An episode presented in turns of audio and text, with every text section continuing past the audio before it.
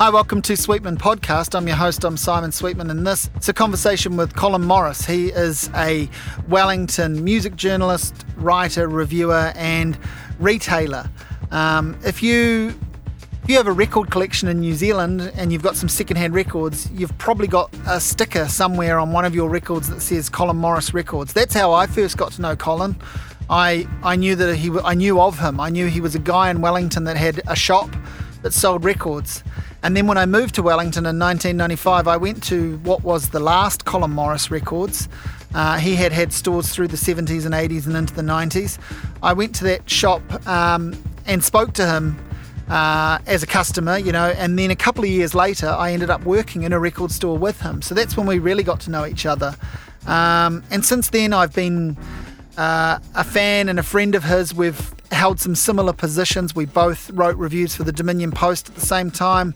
Um, we both appear on Jesse Mulligan's uh, afternoon show on RNZ and give commentary on music. And uh, quite often, uh, you know, at things like the Jazz Festival, I'm sitting next to Colin. We're in the in the reviewers' seats together. Um, so we've spent many years having conversations like this, though I don't think we've ever spoken for quite this long in one go.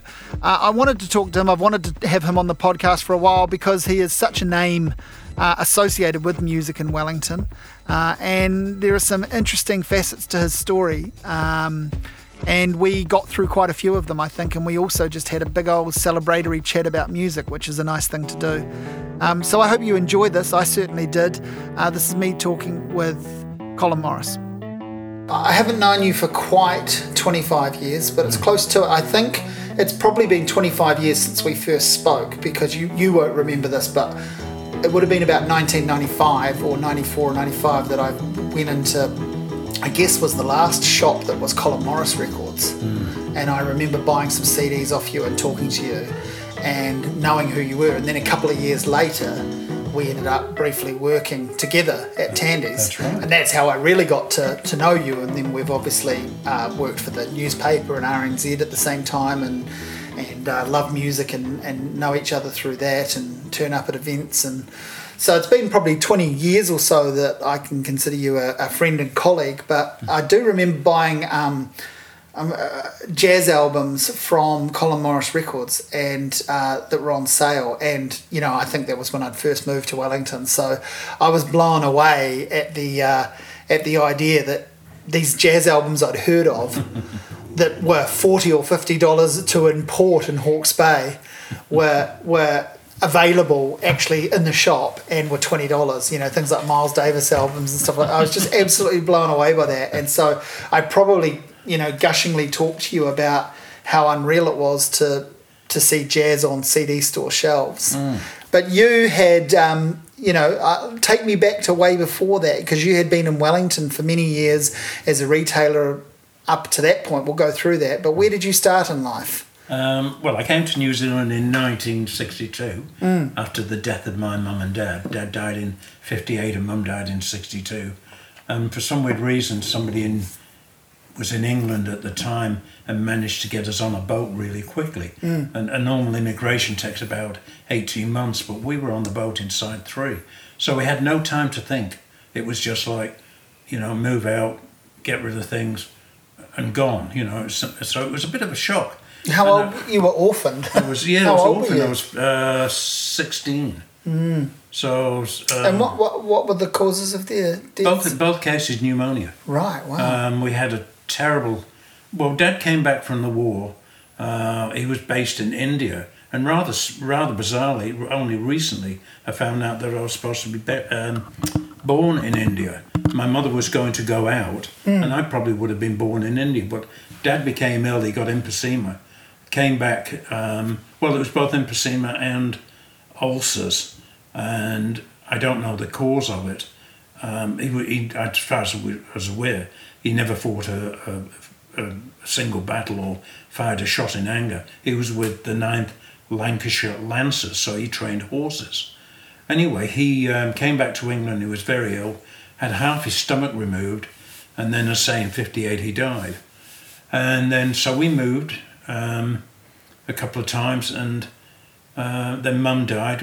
I found I was the one that found her, and it was a hell of a shock. We, we, we knew she was ill, my sister and I, and we were taking in turns to stay up with her in front of a fire. The only fire that we could build in the house because the house had frozen up with the terrible winter that we had in 62, 63. Um, so as a consequence, we, um, after, after mum's funeral, uh, we decided to come to New Zealand because I had a sister here and she sponsored us and I must say it was really quick and suddenly we're here.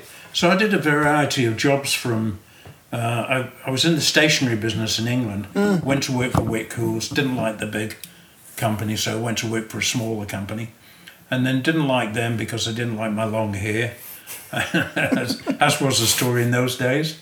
And uh, I drifted around. I was working in a battery factory. I was a crane driver on the wharf. I did all sorts of things. What was textiles. the? I mean, apart from the, I guess, the grieving process, and it was probably a delayed grieving process, was it? It still is. Yeah, It's, It really still is. Mm. I've always said that, you know, and that old parlour game, if you could invite six people around the table, and people like you and I would all say, well, Bob Dylan, Yeah, yeah, Van Morrison, yeah. etc. To me, it would always be my mum and dad. Mm. Always. Mm. I've always wanted to talk to them, say, did I turn out all right, you know, and how did you guys meet? And I'd, I'd love to know these things. So yes, you must be. You must be missing so many stories from from yeah. their early lives Yeah. that we we just naturally connect and get Hmm. if if our parents stay alive for a. A, a reasonable time through our lives, Well, I only brought one picture, or two pictures, hmm. sorry, of my father. That's all I had. And then when my eldest sister died t- about 20 years ago, just before she passed away, and I was talking with her in the hospital, and she said, Is there anything you want from the house? And I said, Any pictures of mum and dad? And she said, Okay, they're all in this particular box. So when she passed and we went round to her house, I took these, and the, I've got about 100 pictures. So going through those was the most extraordinary, cathartic moment in my life to see dad in an aeroplane or um, dad training horses in India or mum and dad at the seaside. Because I don't ever remember going on holiday with my parents, hmm. and I certainly know that they never owned their own, their own car. So that was a very, very profound moment in my life. Hmm, hmm. and you know what sort of I guess culture shock was there of coming to I mean I, I think I can guess that you used to have culture and then you moved to New Zealand in the early 60s and there was none almost coming exactly. from coming from England Yeah, every time I've mentioned that um, I found New Zealand to the to be the arse end of the world was so true. And and what had happened? I came to New Zealand. There was the six o'clock swill.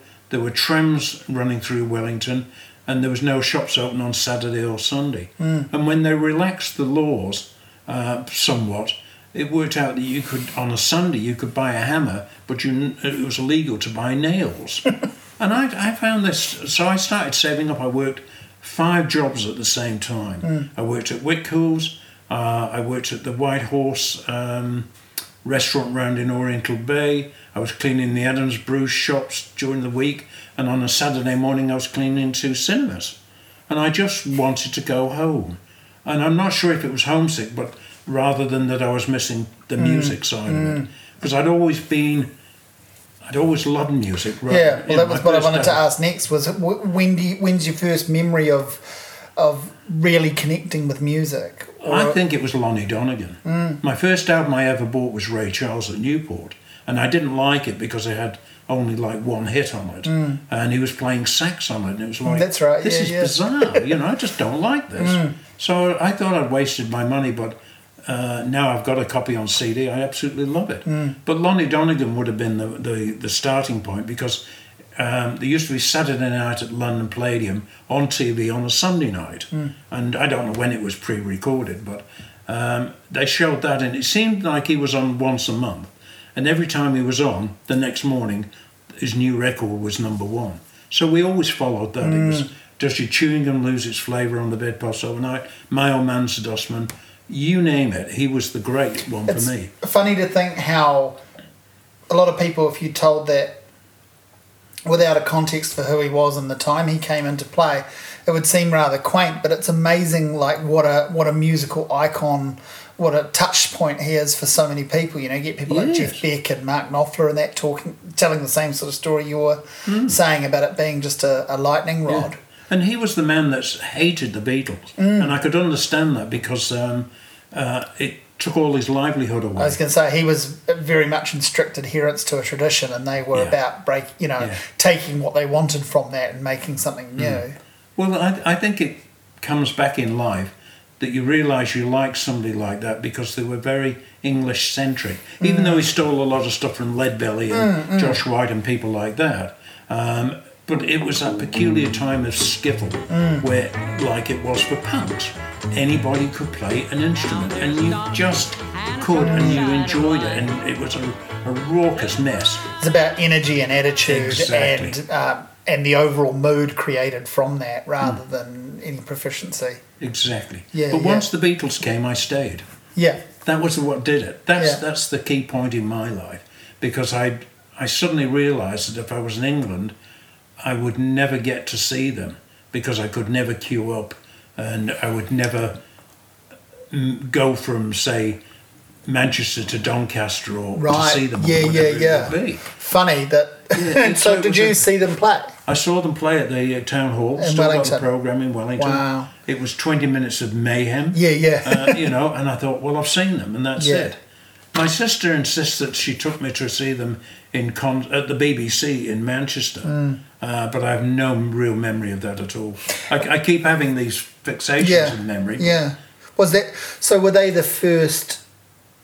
I mean, they're the greatest pop group for so many people, but were they the first significant musical act you actually got to go and see No, I saw BB King and Jim McDaniels and before you came to New Zealand? No, no, when I was Oh, in New Zealand. right. When I was in England, I there's a couple of rough memories. Yeah. One that I saw Ella Fitzgerald and Dave Brubeck on the same bill. Wow. Again, I don't Yeah, think that's yeah. right. Yeah. I really don't think it's right. But um, what I what I enjoyed most when when I was running my shop was that they released these the songbook series of Ella Fitzgerald, which I absolute must for any jazz lover. Um, possibly with the exception of the Duke Ellington one, but she also did these live albums, live in Berlin, live in London. Well, 25 years afterwards, they released the live in Manchester. So I was telling customers in the shop, you can hear me clapping. but I honestly don't know if I was at that Yeah. concert or not. Yeah. and uh, so, how do you take? How do you? So you love music. You you Lonnie Donegan, and then you get to see the Beatles, and so music's part of your world as a as a kid, as a teenager. You're out here working these jobs and trying to find out who you are and what you're going to do and who you're going to be. How do you then translate that? interest in music into into an income and and the pursuit of a career Well, it's um, apart from running a shop for 30 years, and most people won't believe me, but in those 30 years, I had 31 shops yeah because I was kept on opening. Every time the record company would come to me and say, Look, we've got all this excess stock, do you want it for a, a couple of dollars and you can sell it for five or whatever? Hmm. Um, I'd say yes, and then I'd go and open another shop. So I was opening shops for one or two weeks, putting hmm. some of my stuff in there. So, you know, there's a lot of places I, could, I suddenly drive past and think, I think I used to have a shop there. you know, I had one in Newtown hmm. And, and one in Victoria Street, this sort of thing. but it didn't start with you selling like retail music No, to begin no, with did it no, you got into the music industry Yeah, well, I saw an ad in the paper for a, uh, a position at Vanby's in Cuba Street, Hmm. and I just went along without any thought. But because all my history of loving music was writing down the charts each, each week or writing a letter to NME saying that Cliff Richard is better than Elvis Presley, which I hate to say I did. and I'm very embarrassed about that. but I was always making charts, not listening you can almost make a case for it on the strength of move it alone it's a pretty it's a pretty fucking good song it might actually be better than anything elvis was up to at that time Yeah, well, until I saw Cliff in concert. Yeah. It was. Truly one of the worst concerts I've ever seen. Hmm. Because you had all these little pockets. You had a Christian pocket, and then rock and roll po- pocket, and people who just like pop music. And then the front row was full of older people with um, mink stoles on, you know what I Mm-hmm. mean? And, and so each part of the audience was looked after, but it seemed incredibly false and ugh, it was it was very irky. So so I went for that job. I got it, much to my surprise. They sent me down to Lambton Quay, which was the record specialist. They own that shop as well. I worked with a guy called John, who was a lovely guy. He and his wife Shirley. And I said to him one day, I said, "Well, what do you listen to at home?" And he said, "I don't have a record player." And I was absolutely gobsmacked. I was hmm. so silent. He said, No, I'm listening eight hours a day. Why should I listen at home? Hmm. And I thought, That's the first thing I do when I get home. And I suddenly realised there and then that I was a music aficionado. Hmm. I was just absolutely Consumed by it, yeah. consumed by it. And so. And what I- were the things like? Was I mean, you're pretty, you're pretty broad in your taste and your enthusiasm for things, and I feel like like a lot of people, particularly that have grown up in Wellington, have been in Wellington at a certain point. I've I've taken quite a few cues from you. I've, you've you've introduced me to some of my favourite albums, and a lot of people can say that. But what were the, you know, you're a blues guy. You're a jazz guy, Yeah. um, but you, are they the main things? Do you think? I know They you like a lot of pop music, but They still are. Yeah, I, listen, I, I used to love pop music. I mean, Yeah. the Move, Mungo, Jerry, Yeah. whatever it was, it was it was interesting to me. It isn't now because so much. If I switch on the pop music today, I'm forever change. I'm an I'm a knob twiddler. I change channels all the time. So I, I play the rock uh, when I'm in the studio, quite often outside of that, I'm I'm listening to the Coast until the moment they put on a, a Queen, a Fleetwood Mac, or you know whatever. You don't have to wait too long for that. you don't have to wait too long. Drives me crazy. Yeah. So I carry very little pop music in my in my collection. I mean, there are a few things, obviously. Um, no, it, it was just one of those things that I, I know that I'm noted uh, for liking my blues and jazz and, and loving it.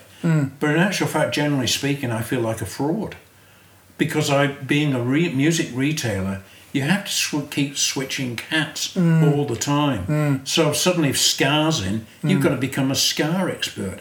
And then if if if, um, if something like punk comes in, you've almost like got to throw the baby out with the dishwater water, water and say, "I love DIY. I love this punk attitude." I don't necessarily like the music, mm. but I loved the attitude. as, as a, and as a true music lover, appreciator, you can always. I've been having these conversations with my son because he's nearly nine and getting more and more interested in, in different types of music. And you can usually find something in any genre. You might not like the whole genre, but it's becomes very hard to write off an entire genre, doesn't it? There's always Well, something. I, yeah, I've, I've, I've come to realise over the years that at one stage I was a bit of an elitist Hmm. um, until the Doors put out Light My Fire, and then so did so did, so did, so did Jose Feliciano. And people say, "Oh no, it's no good," you know. Hmm. And I was sticking up for Feliciano. To me, it was just as good. It was a great track. Yeah. And I loved it. And then I met Feliciano, and he was one of the nicest people you could meet. I, I was just so pleased to meet him. But so I stopped being an elitist a long, long time ago, mm. and and just realised that there is so much music out there. Well, one of my memories I have, one of my earliest memories I have of connecting with you was we were both working for Tandy's. We, we basically worked in different shops, but I occasionally worked at the Lambton Quay store. So that's when I would have met you and worked with you. But I can remember it was a public holiday, so we would have finished, closed the shop at like four o'clock or something, and we would have been cleaning up. And I don't know if you put it on, but you on the shop stereo as we were cleaning up was uh, that song "Oops Up" by Snap, and you was and you were singing along to it, and I just thought that was fantastic. I've got it. and I and I love that album, and I, I knew that album already, and that's one of those albums I do go back I'd to and think. but I remember that vividly, just going, "How cool is that?" Because I think, I think you and I were probably talking about you know uh, Ernest Ranglin or something like that a few minutes earlier, Yeah. and and whatever impression I might have had of you as being a world music, jazz, blues kind of person was suddenly just obliterated or expanded, and I and I like that, and I hope to do the same thing. You know, I've hoped to do the same thing when I worked in music retail, is not be sort of pigeonholed as just the guy who likes this, but to be able to hmm. speak about and listen to a range of things. Well, I, was, um, I was very lucky when I when I opened my first shop. I went to work for there's several other shops after after Vanvis and the hmm. record specialist. Uh, but Terence O'Neill Joyce from Ode Records rang me up and he said, Look, I've got this shop in Perrett's Corner. Do you want to come and work for me or work with me? And I said, Oh, love to, straight away. So I went. I worked also at Polygram Records for about 18 months. And I really, as much as I loved the job, what I disliked about it was that you were only listening to companies, your own company's product. Yeah, yeah. So yeah. I never it's knew what limited. EMI. Yeah, yeah. I never knew what EMI or RCA were putting out un- unless I went into a shop, which I did every lunchtime. Hmm. So when Terence offered me the job, I went and worked for him, and I said, "Look, this shop is too small, and it's erratically mixed up. It's just a mess." I said, "We need to look around for another shop." So I found a shop on the terrace right next door to Vic Unity, uh, Vic, Vic Books, and I said, "This would make a great shop because the terrace has got a lot of people on it." And this was before Saturday trading, so Friday night was fantastic. We used to have lots. I'm, I'm still in touch with a lot of these people who who shopped with me all those years ago. This would have been around about 1970 something, I think. Um, but what I did was I used to import a lot of ECMs and a lot of Black Lion records, The, the jazz records.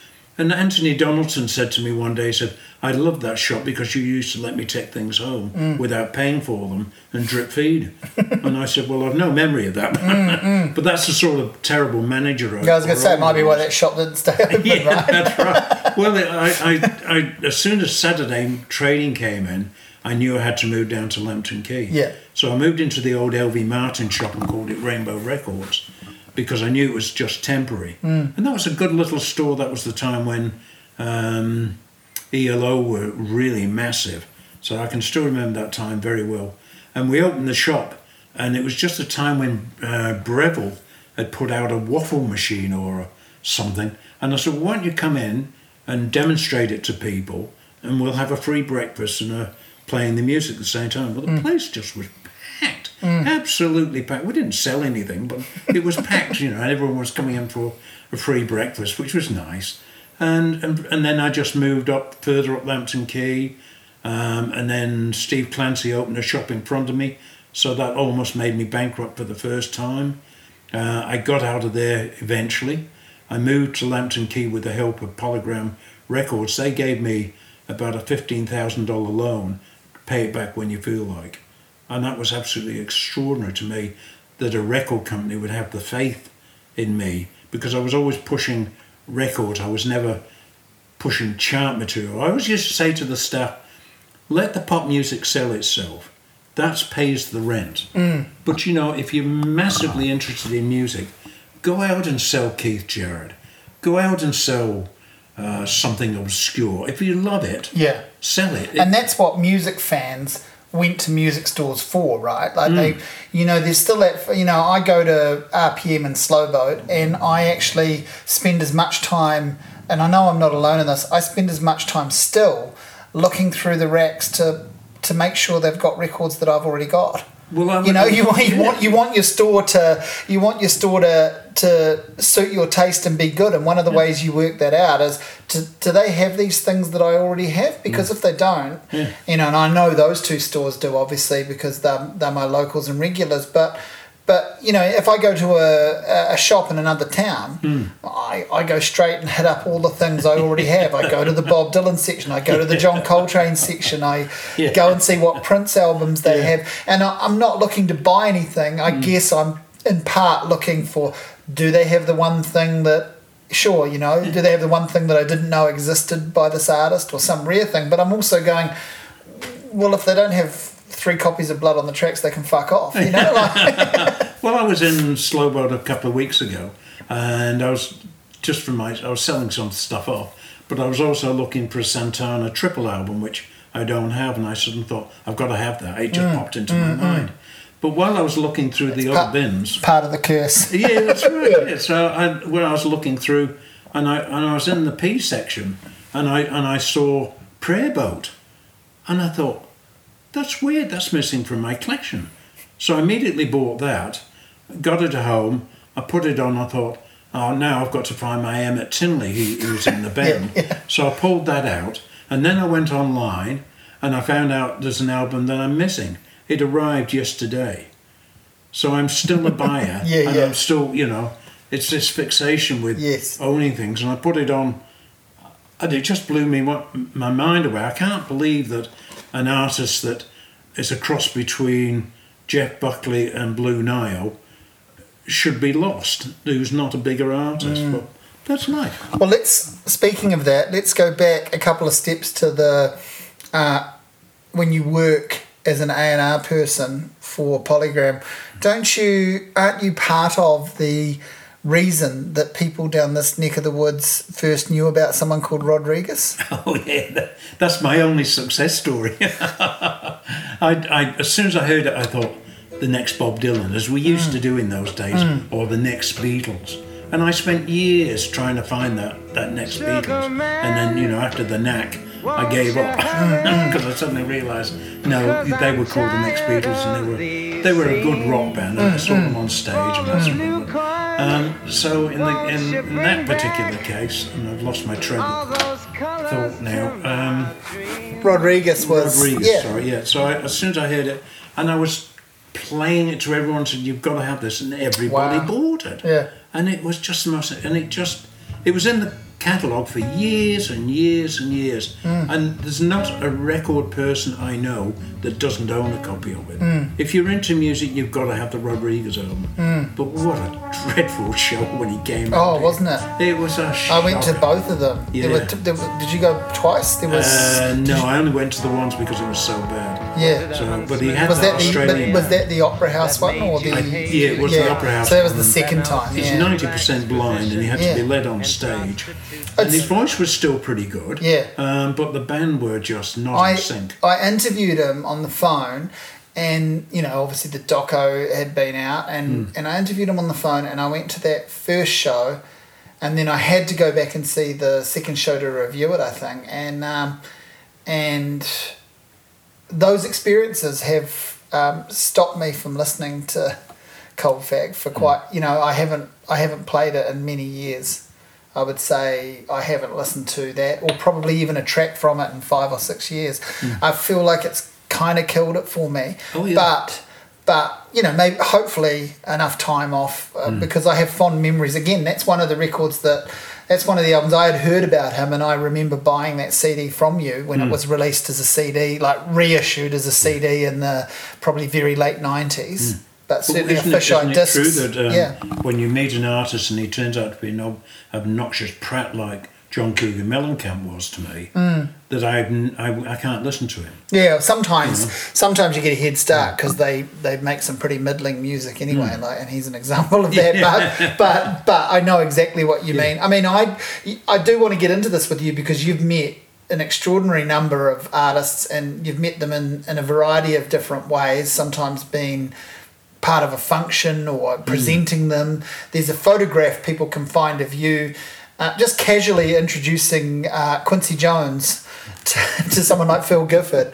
It's ridiculous. You know, actually, if people don't know that, if they Google and look, look for this stuff or, or look at their audio It's probably culture. the other way round. Well, anyway, you know, whatever story you want to attach to it, there's a photograph of you in the same room as Chuck Berry. There's a photograph that I think you took of Muddy Waters. Yes. Um, and you're hiding in the shadows of a photograph of Bob Dylan. I mean, you you you got as close to Bob Dylan, whether he knows it or not. You got as close to Bob Dylan as I am to you now, and that is kind of unreal to, to me and to a lot of people. So I do want to get into that.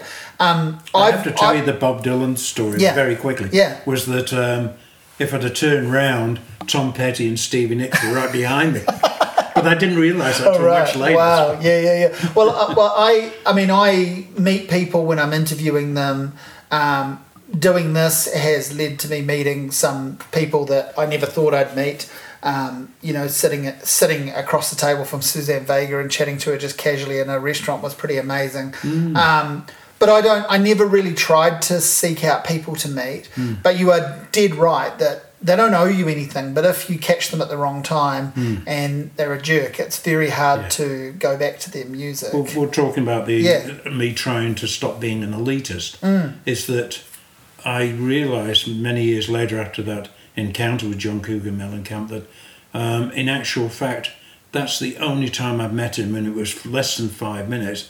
But I based my entire antagonism towards him on that, when in actual fact, it was probably just a very off day for him. Yes, that's right. And he didn't want to be there, Yeah. which he told me in no uncertain terms. That's right. Uh, and, and so I just walked away from him. Yeah. But I've been lucky to, to go out for lunch or for dinner with uh, Cleo Laine twice. I've had lunch with um, Philip Glass.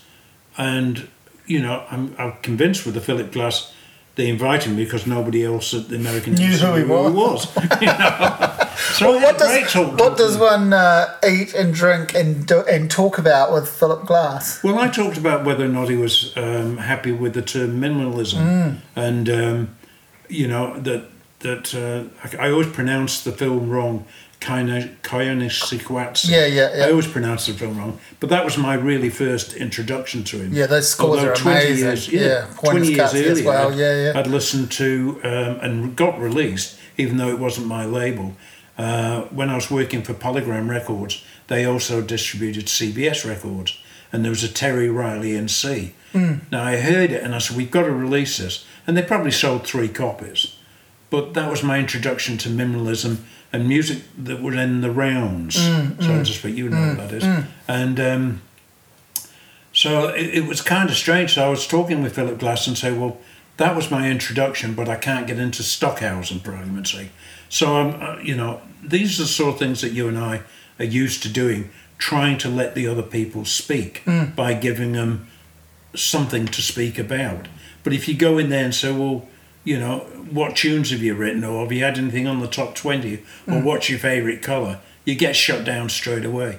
You've got to make it interesting for them. Hmm. And you've got to say, so if, if I was to meet, for argument's sake, Bob Dylan, I've always wondered what the question would be that would make him stop and say, I'll actually answer that. I Here goes. answer Yeah, yeah, yeah. yeah, And I'm interested in answering exactly, it. Yeah, yeah. So, Well, I think he's one of life's very special cases, isn't he? That he almost made a decision, a clinical or a decision to switch off Hmm. from almost any aspect of the Star Machine but why and was his retain a book- mystique. But why was his book Chronicles so open? Yeah. And why was his um, Radio show. Radio show Because- probably the most exciting thing I've heard in Yeah. 50 years? Because he's a control freak, and Yeah, that's him having twenty 120 programs. And Because he's a control freak, and that's him having control. Yeah. That's on his terms. But Van Morrison, a grump, but you'd still like to meet him.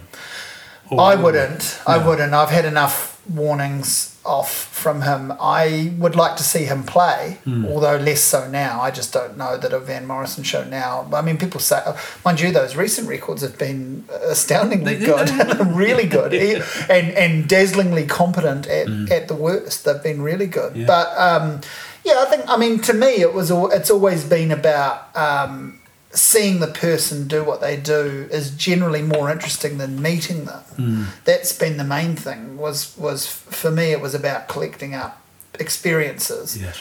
But I I I do think start to think back now that already like there are just simply hundreds of people that I've talked to on the phone or in some cases met and some of those phone interviews didn't feel like much at the time but it's quite extraordinary to hmm. think you had a couple of hmm. minutes with I mean I was I was listening to a podcast about Curtis Mayfield and it brought up him working with Mavis Staples and then she spoke. And I know I mean she's so good at interviews but I had this moment where I was like man I you know hmm. I had 20 minutes on the phone with Mavis Staples and her music uh, means a lot to me Yeah. as it does to a lot of people. And it's kind of extraordinary to say that you've you know Well, I feel I always feel bad about Mavis Staples because I went in after the show that she played here with one of the sister, two of her sisters, I mm, can't remember, mm. and one of them had just recently died. Mm. But anyway, I went backstage and they weren't going to let me in, and I said, "Well, I'm from the Dom Post, and I just make, need to make sure that these names are correct." So they let me through, and I interrupted a prayer meeting. They, It was a Wow. Yeah, post yeah. post concert Yeah. prayer meeting, so I apologised. And she said, No, that's okay. And I said, Well, I want to get the names absolutely right. And we just talked for a few minutes, and I said, Well, I won't interrupt anymore. And I left, but she was just lovely. Mm. She really mm. was, and I mm. always remember something like that. But now, I, because uh, Lynn and I go to concerts together, Lynn wants to get home. Plus, I've got to go home and um, do the review, and not many people know that you've got to write 350 words by 11:30 that night. So you're under a lot of pressure to get it right. Yeah. Um, so I can't stay behind, but I would some concerts. I I don't care if it's David Gray. I don't care if it's it's um, Country Joe and the Fish. I would still want to meet these people. Hmm. I, f- I just find their lives hmm. so interesting. And, you know, I know that to them it's in a lot of cases now it's just a job. Well, when did that?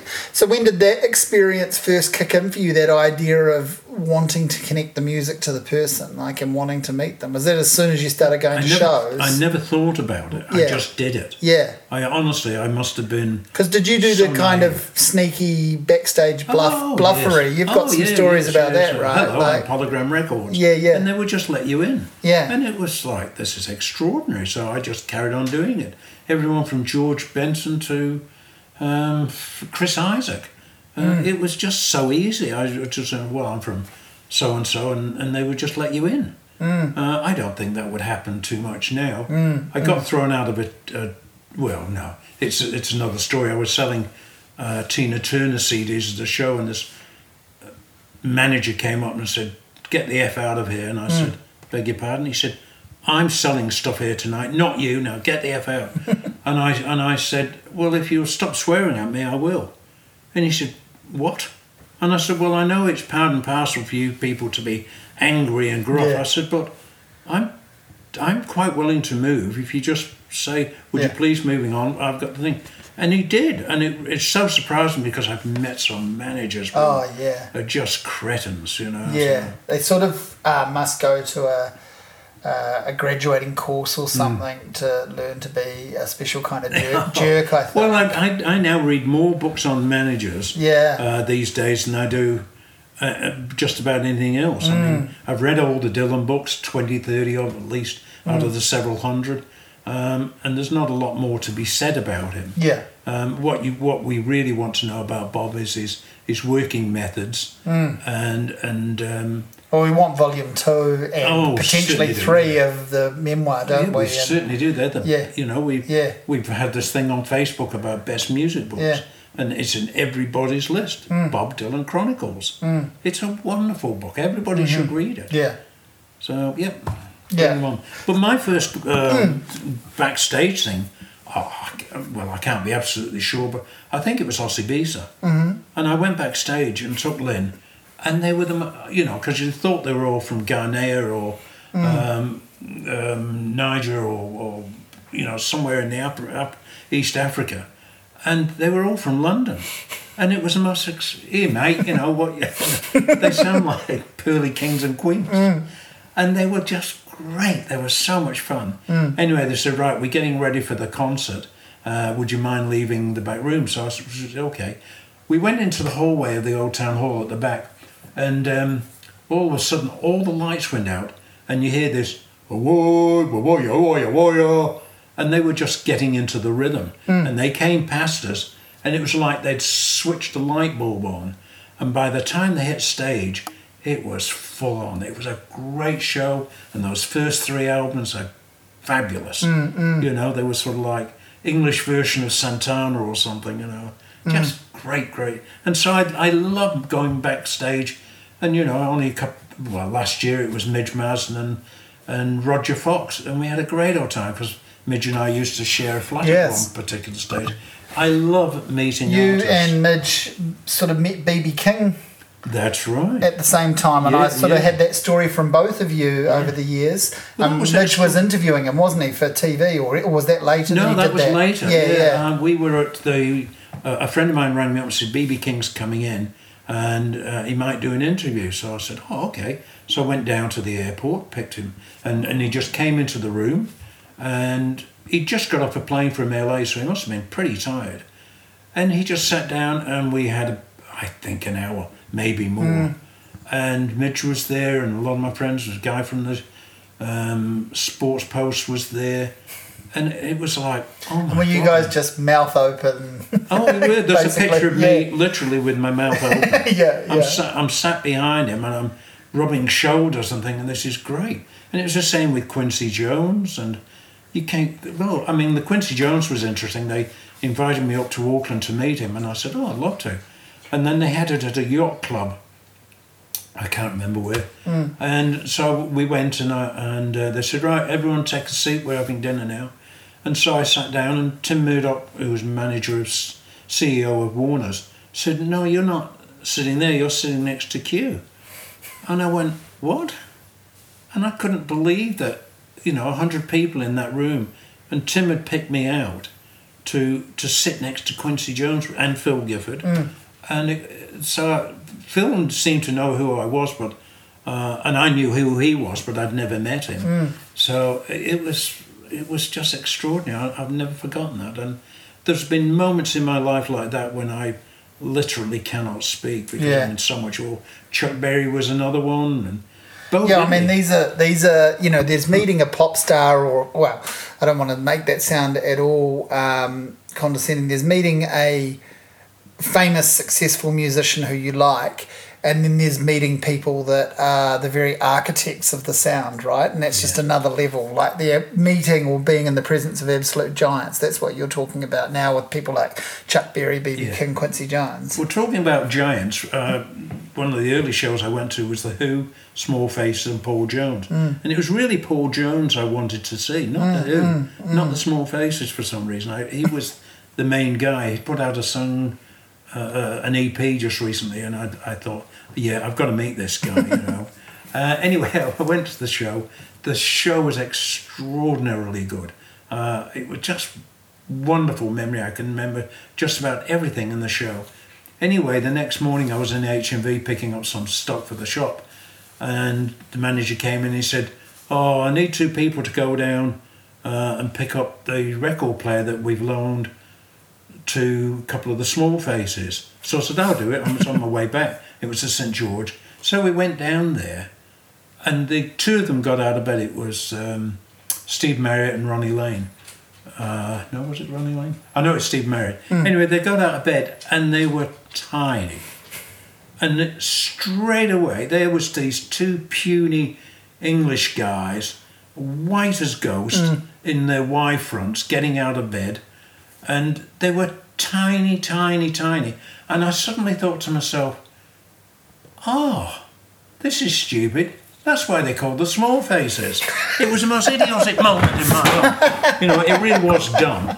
But and then I, it, after I left, I suddenly thought, you know, on stage they look like giants, Yeah. and that's what music people are. Yes. they are giants. It doesn't matter if it's Keith Jarrett. It doesn't matter if it's John McLaughlin. Miles Davis, Yeah. Count Basie, Duke Ellington, uh, Sarah Vaughan. I've seen them all, and and they're giants on a stage. Yeah, yeah. And they might be.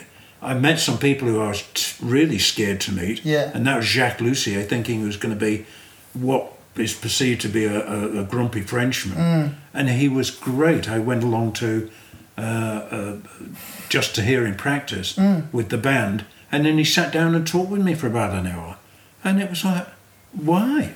Yeah, I wanted to ask you who had been, who's been the most, I guess, generous with their time that you perhaps didn't expect. Don Burrows, mm-hmm. the jazz guy that's just died in Australia. Um, for some weird reason, I, again, I thought he was going to be a, a grumpy jazzman.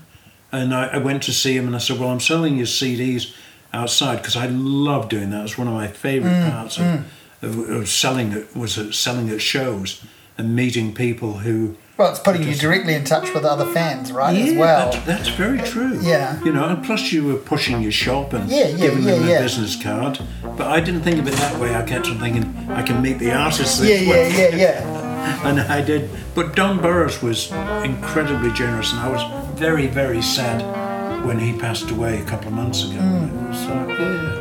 I'm glad I got to meet him and Jacques Loussier Mm. because it's the ones that you don't expect that seem to be the, the, the most genuine. And so Country you- Joe and the Fisher, I met Country Joe. Wow. And he was a cretin. Yeah, you yeah, know? yeah, yeah. He was so grumpy, and, uh, and then you know, all, everything I asked just came out, uh, mm, yeah. And then, and then I suddenly said, oh, my business partner, which is Terence O'Neill Joyce, Yeah. I said, he distributes Vanguard label, which you're on. And all of a sudden he switched, he said, oh, how am I doing? You know, how's my sales? Yeah, yeah, yeah. I said, well, you can't talk to me about that. I don't know. So you you know you don't have the greatest experience with someone like John Cougar Mellencamp, as you say, but he's just not happy at that time. uh, Mm. In, in as much as anything, he's been dragged out to do promo to go in, at the arse end of the world when he well, doesn't want to. Well, that's what it was. He, yeah, he wasn't playing here. Yeah, just- yeah. Just They just flew him it. in. And so he's probably been an Aussie or whatever, and they've just Mm. um, added that on to his itinerary. Yeah. Um, so who are some of the yeah who are some of the examples like that where but also like where you're personally disappointed because it's someone whose music you did value like is there anyone that's really let you down that you were I hoping would be I can't think Great. of anybody. Yeah I've always been. oh that's pretty good because it's because you're right it's absolutely crushing like It- oh, it's, is it's crushing, crushing yeah. even just to do a even just to do a 10 minute promo phone phoner with someone and if you get it wrong Hmm. and it's as as much or more on you as the person you know as jaded as they might be Hmm. and going through the motions you have to you have to make it work Mm, oh yes. You know, Well, I'm, I'm not a I'm not an interviewer. Uh, I've only interviewed three or four people in my life, and I've never put them down on tape. Mm. So I just like to put the ball. I want to know about them. Mm. I don't want to know about me. And I, I so I try to ask just one or two pertinent questions, and really do go along prepared. Mm. And and so I would just say, well, um, you know, you've come all this way. I don't want to say what do you think of New Zealand because that's the dumbest cliche. You know, like Ringo when they said, uh, "How do you find American?" He said, "Turn left at Greenland," and I thought that's the perfect answer. That is great. So no, there's very few that I, I if I, if I have met those people, I've dismissed them out of you know, apart from Mellencamp. And how did you get into? I mean, I know the the simple answer is uh, the another avenue for the love of the music. But how did you get into uh, commenting on it in the various ways that you've done? I mean, Hmm. you've been, you know, you started a blues magazine. You were you Please are- don't bring that up. too late.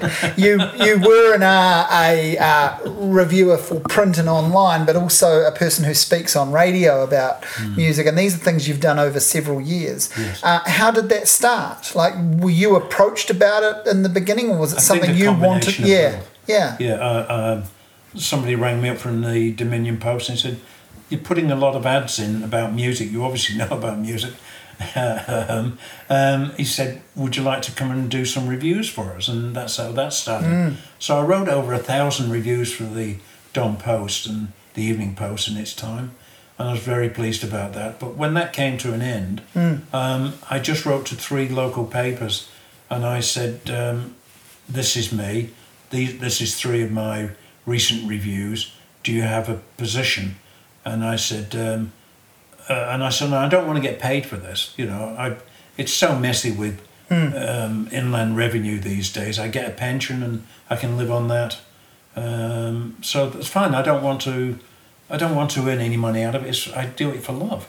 And and anyway, I got a phone call from Maddie at the Wellington Regional Paper, and she said, "When can you start?" So now I write books and CD reviews for them.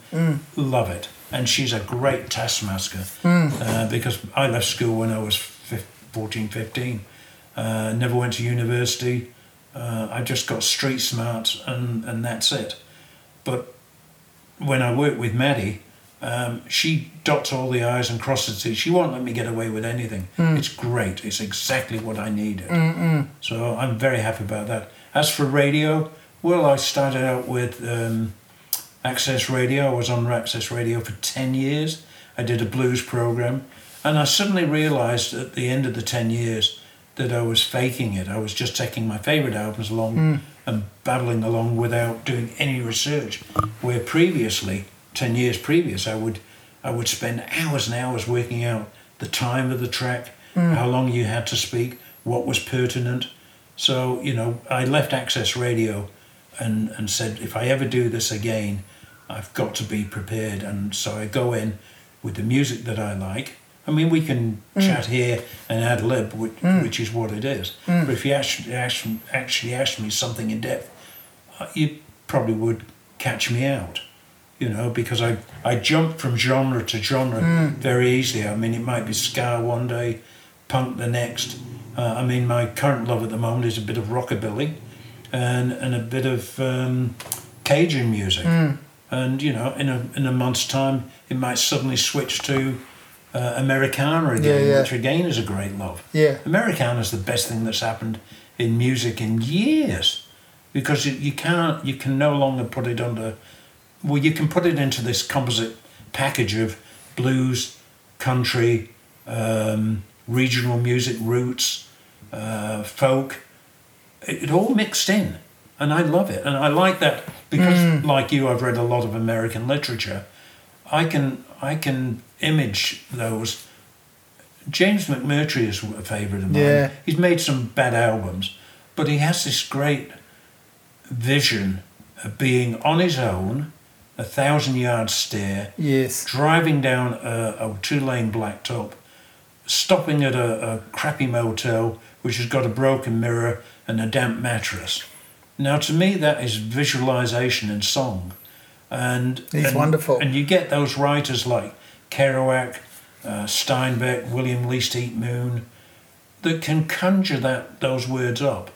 And I'm extraordinarily jealous. I would love to Well, write a book. McMurtry comes from pretty good writing Well, stock. that's right. uh, for, for starters. Yeah. Um, I interviewed him on the phone, um, gosh, 10 or 12 years ago. Yes. And I was very nervous about that because mm-hmm. I got the impression that he would be quite a difficult interviewee. And I was on holiday, I was in the Marlborough Sounds with pretty patchy reception. And I it just so happened that my my break where I was planning to go away and just relax, I ended up doing like a phone interview every day with um, different people, which was pretty funny. I remember one of them was with the New Zealand rapper Savage, and I think one of them was with Anika Moa, and then. uh, anyway, the big one for me was McMurtry, and I was very nervous about it. And he was really nice, really funny, really friendly, really interesting. You know, it was just it couldn't have gone better. Oh, and I felt uh, enthusiastic but underprepared. Like I didn't, I didn't feel, I didn't feel like I would nail it. I hmm. it was sort of like fingers crossed. I, I know enough to prove to this guy that I'm not just a newspaper hack hmm. going down the list and asking him the boring questions. But I didn't feel as o- as all over it as I have with other. Hmm. But um, so when I listen to his music, that's that's had that impression on me now. Where uh, yeah, I want to give everything that he does a bit of a chance, and I think there are some really good, some amazing songs and a couple of extraordinary records. Well, have you ever read his father's book? Yeah, yeah, yeah. A Uh, couple of about, yes, about travelling on Yeah, the road. yeah, that's amazing. I love that book, and Yeah. I, I've spent the last three days looking for it Yes. because I want to reread it. yeah. What made what was interesting was if you read Steinbeck or Yeah, Travels with Charley, eh, with Steinbeck, Charlie, yeah. Mm, and uh, Charles Kuralt is favourite. These people actually stop on the side of the road and they talk to farmers. Yes. They stop at um, a, a, a driver's truck stop and they talk to the waitress who's got a beehive haircut from 50 years ago Yeah. and pencils stuck in it, and he'll talk to them. But what would McMurtry didn't do, he uh, he never did that. He Yeah. just got in his car and drove for a thousand miles Mm. non-stop. Well, I asked James McMurtry what he would what he would do. You know, given given we talked a bit about his his dad and the impact of that, and uh, and the writing, and and what he would do if he wasn't a songwriter, and would he turn himself to to prose writing and stuff, and. And, and he sa- he gave the most perfect answer. He said, "If I didn't do this, uh, I think I'd uh, think I'd like to be a truck driver that just, that just drove around America and delivered things." And it's like he said, I feel like I just, I feel like I just landscape this place and deliver my songs. Landscaping is a And- great word for and- roots yeah, music. Yeah. and I and I feel like Can I steal that Yeah, you? that's yours, man. You. Yeah, yeah, yeah. and uh, and um, you, you can pay me half of what you get half of what you get for your reviews. I'll be happy with. Yeah, yeah, I'll be happy with. Um, yeah, so you know that that that's perfect. So yeah, he's one of those kind of interesting. Like it's nice to be able to talk about Jason McMurtry with you because you know who he is. If I mm. if someone said to me who's one of your favourite surprise interviews and I said that, they might not know much mm. about him. But yeah, mm. that was I always my ears always prick up Well, around. The new one, of course, is J, uh, Jason Isbell. oh yeah, yeah, You know, yeah, And if you if you if you don't know anything about music and listen to this guy, yeah, where did he come from? yeah. And yet he's got Well- an ex. Well, the, dri- the drive-by truckers. Well, that's right. That's where he came from. drugs and booze. He was the kind of George Harrison of them, wasn't he? like the, the, the, the, the third best songwriter in a, in a, in a phenomenal lineup. And then he's gone ahead to make um, his version of really the some of the best George Har- like like those early George Harrison records. That's Yeah. kind of what he's doing. But he's great at Yeah. painting pictures of small town America. He Oh, talks yeah. about bleachers Yeah. and um, uh, one barber shop, uh, and again those rundown motels, and about wanting to escape with his girlfriend, Mm. Yeah. Mm. but it never quite happens. You know, in one, well, I think it's the last album, he did um, a track about wanting to leave with his girlfriend, and he, and I think he does. But on the next track, he reverses it and talks about uh, you had you left, and you're now living in Europe, but here I am looking after my father, mm. and you know that the father's ill. He mm. doesn't need to say that, mm, and it's succinct language like that that really makes me see Isbell as just one of the Or- greats. I think yeah, and he's and he's certainly getting his notices now. People talk him up as a Well, really like an great. Springsteen, isn't he? Yeah, and and he, um, but he's one of those guys who has uh, major lived experience and f- good and bad, and he's channeling that in the right direction, I guess. And Staying my- sober, getting remarried, Yeah. having a kiddie. yeah, It's, yeah, it's made a yeah. huge difference. And and a guy I really rate that's a little bit older than him and a little bit um, less exciting perhaps to in a marketing sense, but as who I think is better is Willie Vlautin. And I wonder have you read any of his Willie Vlautin? Have you read any of his novels? Because he's um because he, he was he's the main songwriter for Richmond Fontaine Oh, right. No, and and no. um, you, he he's written like five novels, Oh, and his uh, I'll, show you a couple after this. His books are incredible, but you No. you would be interested in him, like great songwriter, Hmm. um, but an amazing uh, novelist, Yeah. and completely in the tradition of Steinbeck, I think. Yes. Totally that wounded, bruised Americana. Yeah. Yeah, yeah, yeah. It, it, it is interesting because Steinbeck, I've read several of his books, and there's a couple of books about him, uh, his experience in the Second World War, um, which, you know, if you take it into context and then read that, you suddenly realise that um, how American he is, wanting to fight for his country, and at the same time, how he sees himself adrift as a bit of a loner at the same time. I'm kind of attached to those sort of characters. People like Chris Smithers, of course. Yeah, I, yeah. I've only recently got into him. Yeah, he's pretty Um, great. Yeah. What, what was the other chap? There was, there's another recent chap, and I saw him on TV, and it was it was boring out. he just did that typical country bass line, dum dum dum and I thought I don't want to listen to this guy anymore, you know. And yet his first album was so good. Sorry, his name has just escaped me. Oh, you've you've just um, you've just just referenced hundreds of people, Yeah. really, in a way, haven't you? Indirectly. Yeah, Um, so books is a big passion in your life. Yes. And you move into working, and so you do your time in music retail across. I mean, how many years all up? Uh, Nearly thirty. 30. Yeah. So you work.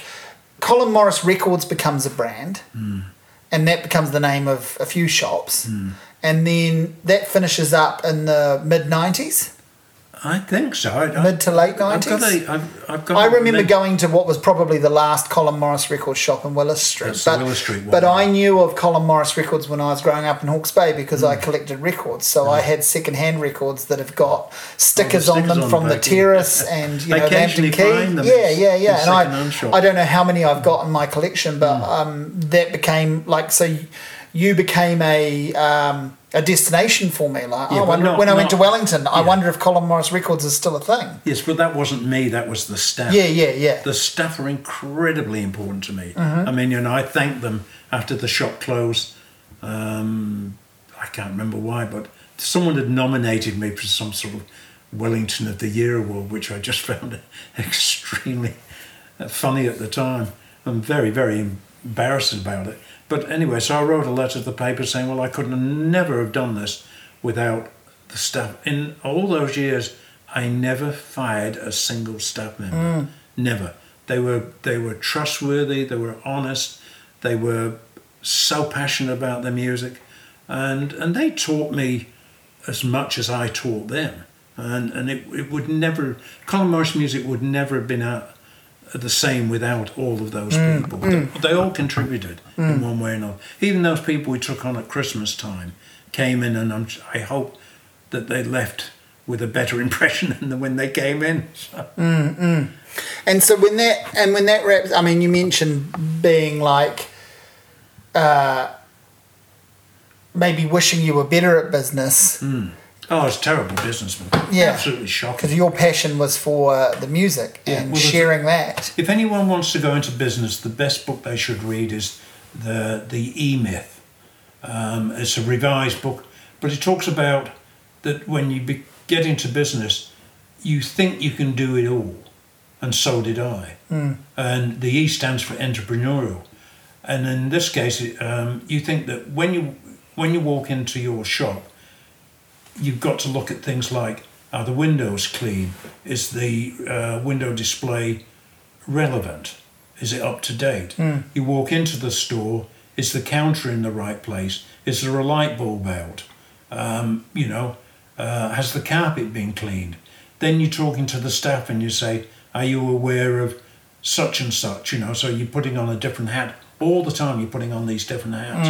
And eventually you just cannot wear them all. So you have to be diplomatic and, and try and spread that load across all your staff. Mm. And for some weird reason, as much as I love my staff, I kept on feeling that I had to be the one that drove the, the cardboard boxes to the tip.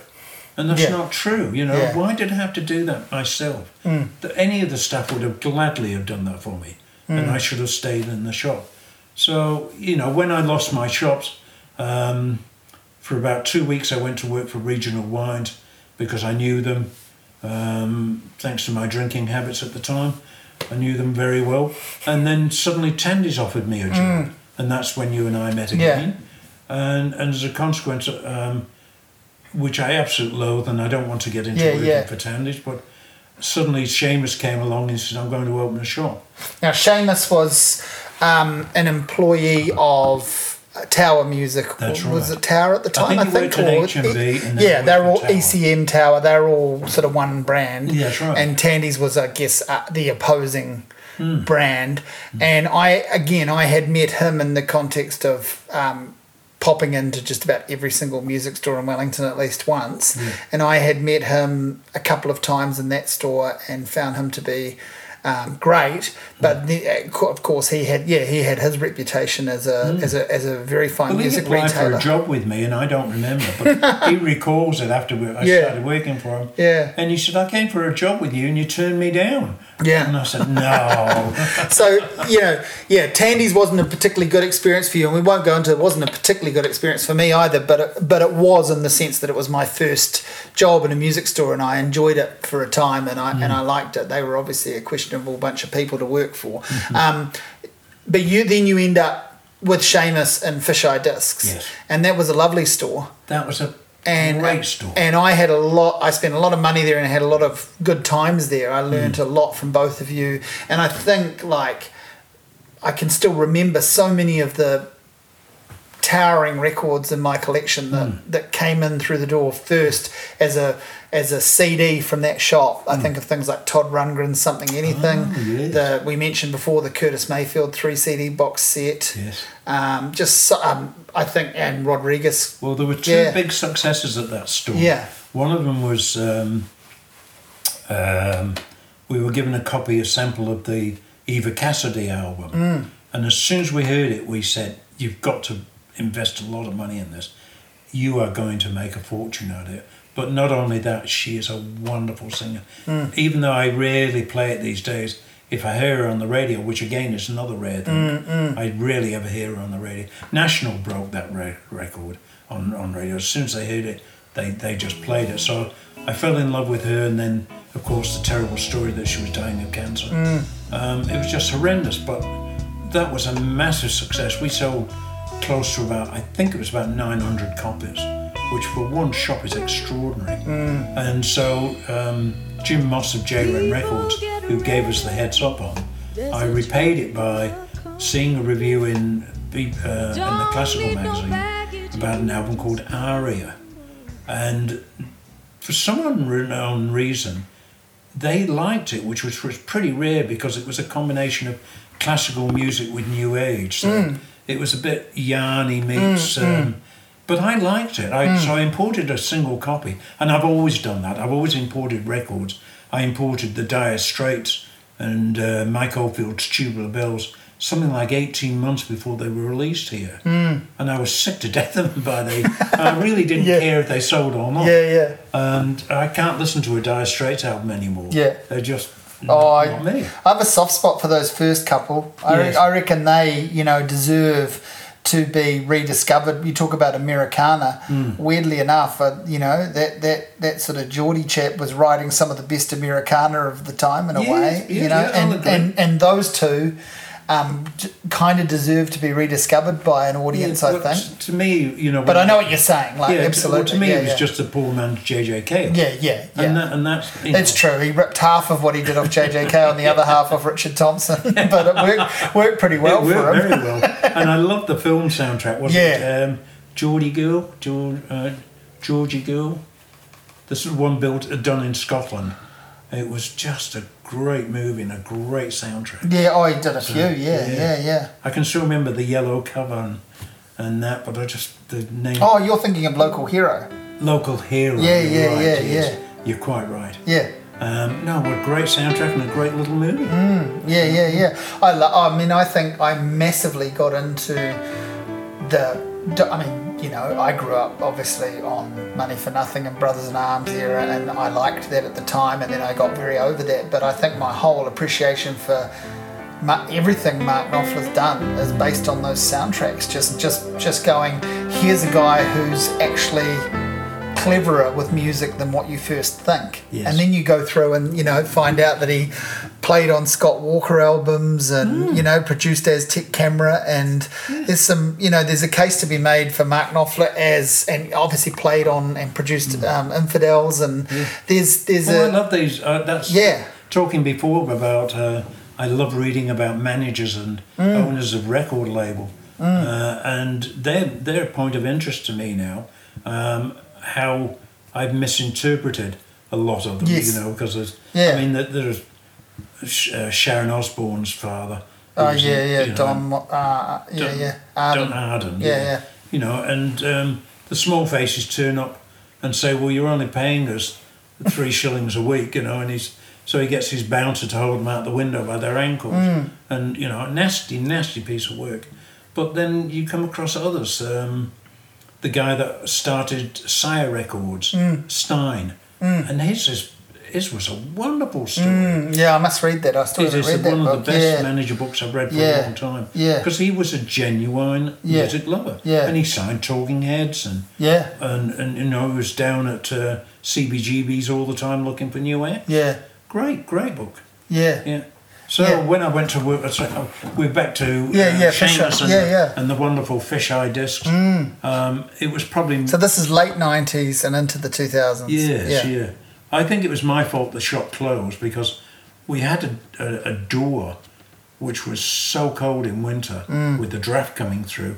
And I said, you know, we need to do something. And I think Seamus, oddly enough, said, uh, well, he didn't say anything, but he then negotiated to move into the store, which was the wrong thing to do. Mm-hmm. Yeah, buried and I'm in- sure, and it had a lot to do with that door, I'm sure. because it was in that arcade at the um, bottom bottom level of that arcade on Yeah, the the, window of the window site was great. The Yes. shop was too big. yes And I think if we'd say halved it, and done something would would have been better. But We're also talking about the very start of the gradual and then rapid decline of the retail music industry through like at that time it was the big fear I guess was Napster and people burning Oh, the CDs Napster thing and then and then people burning CDs and the whole burn and get burnt campaign. Yeah. and then it just progresses on from there through um, you know streaming and Spotify and where we are now YouTube and, and everything.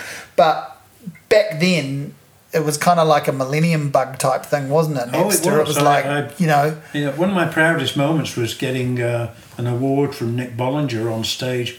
I think it was the town hall, and it was the first Wellington Music Awards, Mm. and it's been the only one. So I'm the only recipient of that particular Yeah, award. yeah. But I walked on stage uh, with a T-shirt which said. Um, uh, burn CD burning is is theft yeah you see, which I Yeah. got a little note in the paper. But I was I was dead serious. I knew yeah straight away we were in trouble with Napster, yeah yeah uh, and you know, and and it's worked out that I was we were all right because the record companies have simply thrown that uh, side of the business to the technophobe Yeah. techno people, yeah and as a consequence, they just sit back and collect a small amount without doing anything. So they're probably richer now than where than they were in the day because they had to have a monstrous office with um, cute dolly birds. yeah yeah yeah The thing they had to have uh, lunches all the time. Um, you were always giving massive. yes it was a CMB scene exercise Yeah, yeah, Yeah, exactly. yeah. It was just it was huge and ugly, but yes I went along with it because I loved it. You know, Yeah. it was great meeting the new Seekers Yeah. at, a, at a restaurant. Yeah. It was great being hugged by uh, Joe Walsh, Mm. which happened. I went up to see the Eagles when they first came, 76, I think it was. And we were in a cafe with the Warners, a restaurant with the Warners staff. And Tim Murdoch again walked in with Joe Walsh. And Tim said, Joe, I'd like you to meet one of my biggest dealers. So he threw his arms around me and he said, Give me a kilo. and I think I panicked at that stage. but Joe was lovely, you know. And the, yeah But the, I, I remember the concert and I was in the middle of the audience and I stood up and Tim walked by me and he said, What do you think? I said, It's just like the record. He said, Yeah, boring, isn't it? And I've always felt that about the Eagles. Mm, mm. You know, that a friend of mine ran, read the book about the Eagles and he said they were forced to stand on these X marks the spot and not allowed to move. Mm. And, and as a consequence, that was what it was. But Yeah, I've never I've never been able to quite connect with the Eagles. Oh. Joe Walsh, I can. Joe Yes, Walsh, Joe in, in many ways, like I like uh, even some of his really quite peculiar and disappointing solo albums. Still, Yeah. st- at James least he's trying things though too. Yeah. And then yeah, the James Gang's the James fantastic. Gang were great bands. Yeah, you know, fantastic, were yeah. As good as any super band. One of the time. last really great power trios, like in Yes, that, in that era of Yeah. them. And And I love Mountain as a, as Yeah. a as a, a power band, a super Yeah. band, and of course it was produced by Felix Papadrali, Mm. if that's his, how you pronounce it, who of course did Cream. Mm, So he was sort of thinking, hang on, Cream's only been around and gone within eighteen months. I can replicate this. So Nantucket, Mm. Nantucket Sleigh Ride. When you hear it today and you hear it on the radio, you just want to crank it up. There's Mm. no two ways about it. You've got to crank it up. Mm. I love songs like that. I could still do that with ACDC. Mm. You know, Who's been the most disappointing act that you've seen that you've gone and maybe well, like it's easy to not like something that you just you know I, mm. I got dragged along to lots of things as a reviewer and it's and and you do too where it's like it's just a job well, Kris Kristofferson would be the worst. yeah recently you mean. Recently, yeah, yeah. right but that's different though but that's different because that's you know as disappointing as that is that, that that's a guy who really shouldn't be dragging himself around the track anymore i'm thinking more like did you, did you go and see anyone in their in their prime like the eagles in the mid 70s Hmm. and just really not Well, it was just so clinically clean and so Mm. um, by the numbers that they, they there was no life in it. There was no spark.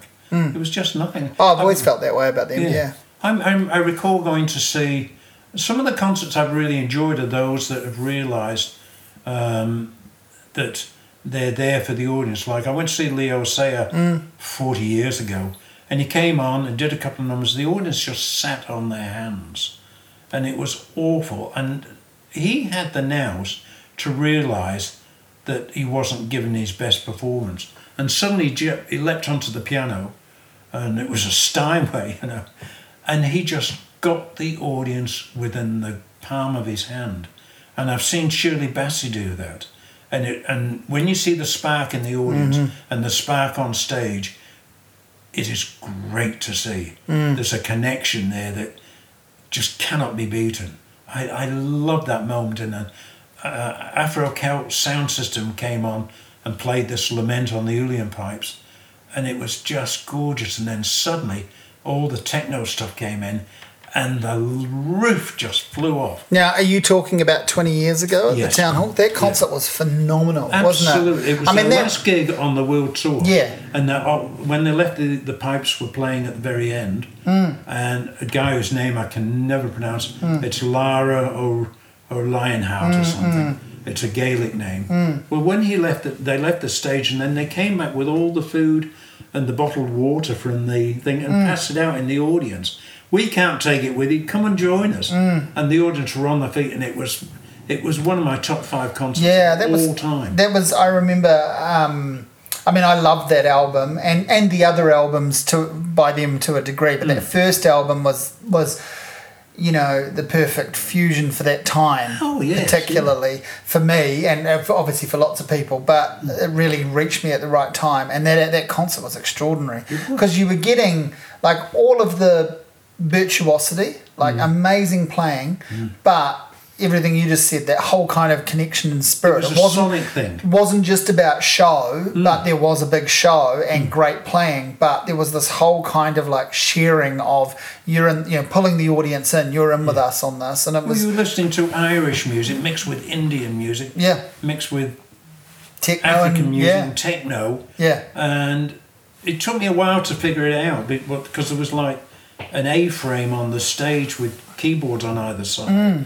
and they would just program in it, uh, and then they would pick up on that vibe, and it built up. And I presume that the sound guy just knew when to mix the levels better than anything else. Mm. Because that I've been to terrible shows where the levels have been so awful. I walked out of a Bob Dylan concert. Yeah. And I rang, I rang them up next morning and said I'd like my money back.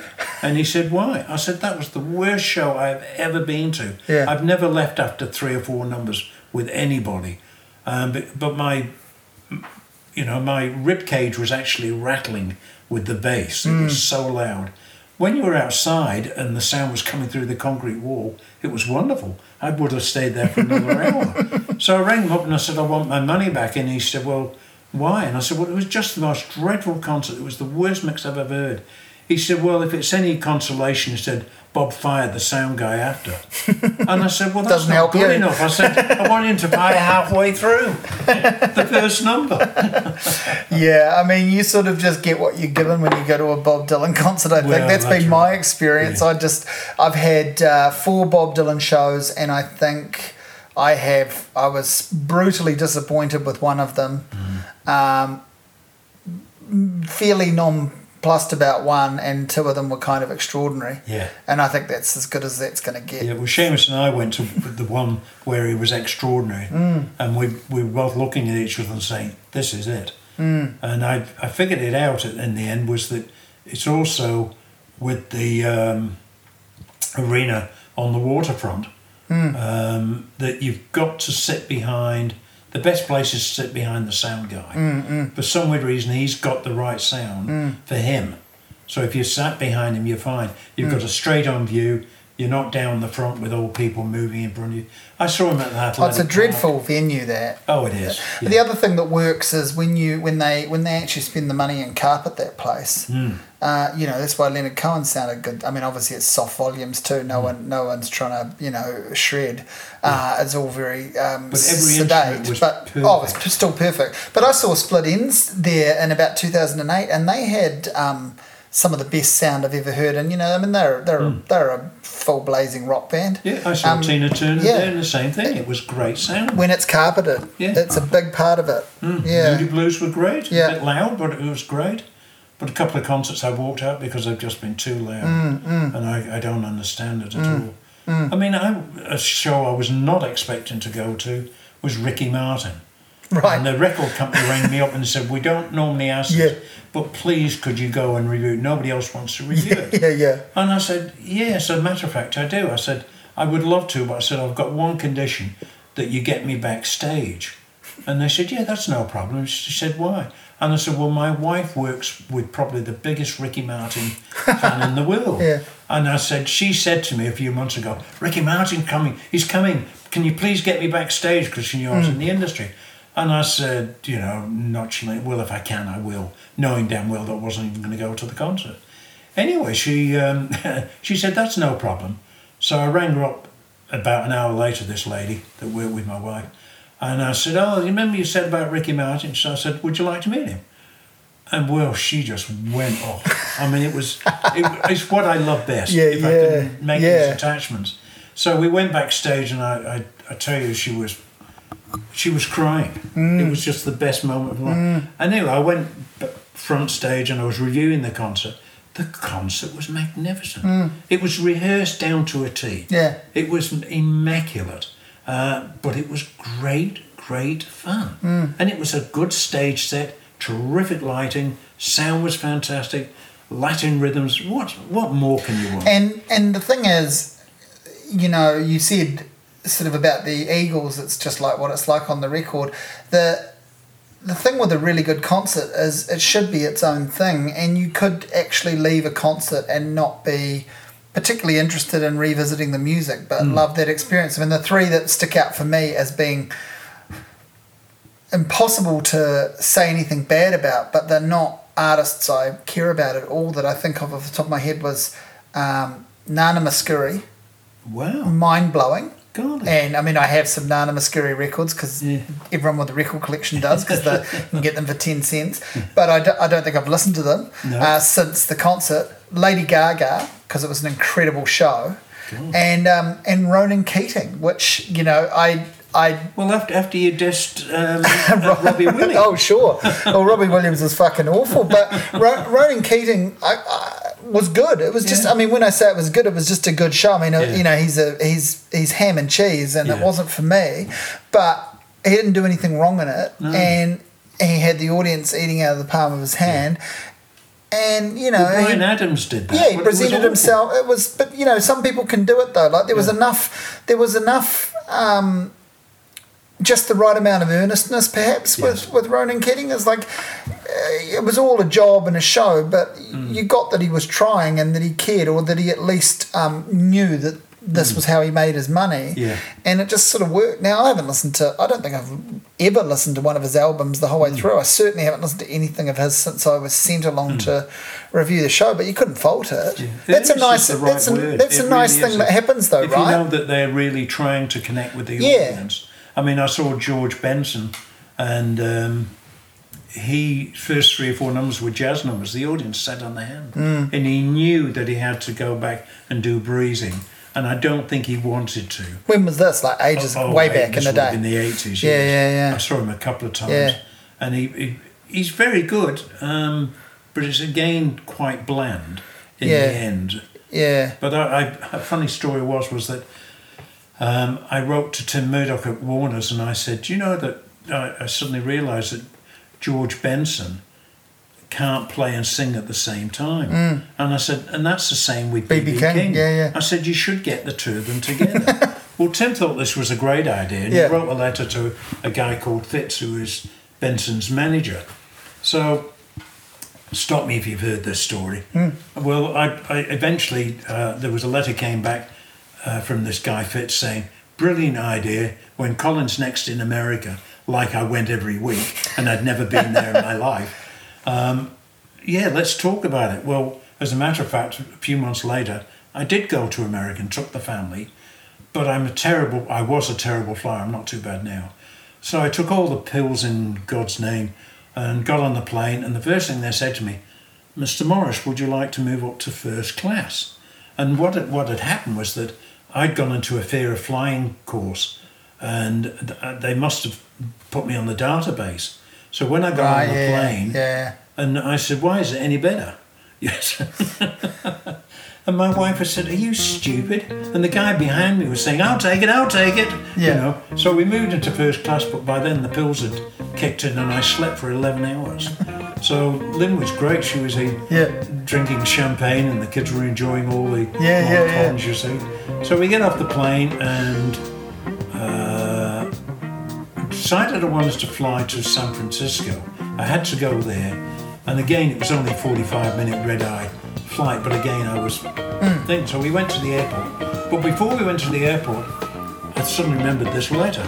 So I rang him up from the hotel and I said, "Oh, Colin Morris. Oh, Colin, we've been waiting for your phone call." You know, and I'm thinking, really? So he, he said, "Yeah." He said, um, "Do you want to come down with George on our private jet down to uh, New Orleans? That's where we're playing next." And I was so I had so many pills inside me to help me get over this mm. fear of flying that I went, "Oh, I'm sorry, we're going to San Francisco." And then I put us after the few more preliminaries. Yeah. I put the phone down, and Lynn said, "Who was that?" And I said, "Oh," and I told her the story, and she said, "You did what? you turned down a private plane?" I said, "Lynn, it's hard enough getting me on a jumbo jet, Yeah. let alone a private jet to down to New Orleans." And I, I've always regretted that. Yeah, But, wow. You know, I, went, I went to San Fran and uh, I went to see, you know, L- uh, Ferlinghetti's uh, Yeah, shop, yeah, and yeah. City Lights, Yeah. and uh, you know, all Yeah, it's the quite the pilgrimage, that sort of It stuff. was I was gonna, pilgrimage. I was gonna ask you what, um, you know, for for a particular type of music nerd, which is really what we are. Oh. Um, things like going to, I mean, there's lots of great music that comes from many places in the world, but America and all its um, atrocities, particularly right now, is a place that you kind of have to get to to see some of the stuff, right? Like to just to just visualize, to just connect with it in some Well, that- way. that was growing You know, even if you don't go to a show, Yeah. you just need to be there to connect with the culture in some way. You know, I didn't I didn't go to America for the first time until uh, you know uh, what six years ago or so, and it was amazing to me to, Yeah. to do exactly those things to go to City Lights to go to the to go and see a couple of shows at the Fillmore. Yeah, Uh, yeah, You know, I saw. Kurt Vile there when he was kind of lesser known. Like he was just starting to really make waves, and that was a great show to go and see. And and went to a couple of other things and a couple of other venues, and um, just amazing to. Oh, I, I love that part, and there's um, uh, um, I lost again, lost my train of thought. But I went to San, San Francisco, and I really wanted to go and see Concord Records. Mm. So we took the train up there, which is about an hour and a half, and Concord is actually just about owned by this one guy whose name was Carl Jefferson. He owned Concord Records, mm. the mortuary, a car yard, the arena, and something Fuck, else. that's all bases He, covered. yeah, he yeah, touched yeah. all bases. Yeah. and he was a bit of a blackguard. He's dead mm. now. Um, anyway, we we went went there, and uh, I'm in his office, and, and Lynn and the children. Uh, he said, "Well, do you want to go and see my house?" And Lynn said, "Oh, okay." Anyway, his wife didn't know that Lynn and the children were coming, so she was very grumpy, and she just sat down by the swimming pool, gave him a few drinks, and then left. So Lynn was pretty grumpy with me, and I can understand it. Meantime, I'm sitting in Carl Jefferson's uh, office, and the phone rings, and he puts it on the uh, answer machine, uh, the speakerphone, and the thing. And the first phone call was Clint Eastwood, and I'm thinking, what? And and Clint's at. I can I can actually date this. Clint Eastwood was at um, San Francisco Airport, getting ready to fly to LA before he flew to South Africa to film um, Black Heart, White Hunter, um, which was based on Huston's book and, and film with the same name. And he's saying, look, he said, um, uh, uh, Carl Jefferson was quite tough negotiator. He said, I'm not paying what you want, Clint. You know, because Clint had just written the sleeve notes for one of the, because Clint's a really big Yeah, jazz big jazz fan. Yeah, yeah. so he yeah. said, I'm not paying that money, Clint. He said, that's just stupid. Yeah. He said, "Uh, I know it's only about 500 words, but he said, that's crazy money. So he said, I'll talk when you get back. And so the phone went down. The next phone was Richard Avedon, you know, the guy that took the photographs of the Beatles for the White Album. And I'm listening and I'm thinking, this is weird. This is really strange. Yeah. I can't get over this. And So Richard Avedon, and he said, "Yeah, you, the photographs are wonderful." I said, "I can't pay that," you know. and the next one was Ruby Braff, the trumpet player, Yeah. uh, who I think has since passed on, and Yeah. he was talking about his new album.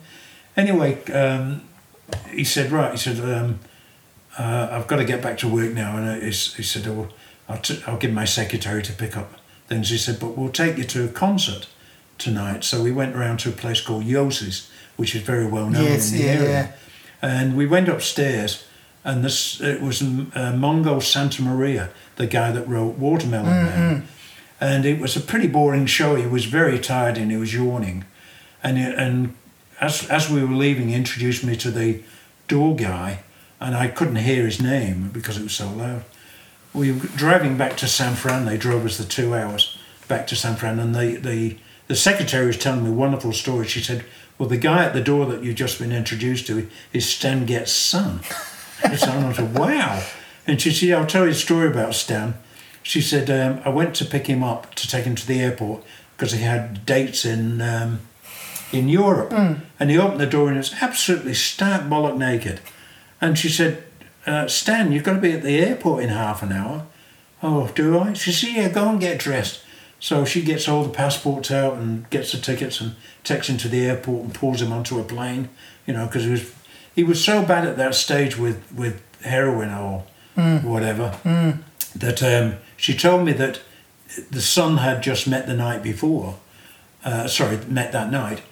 He came home from school one day, uh, sorry, he, he oh.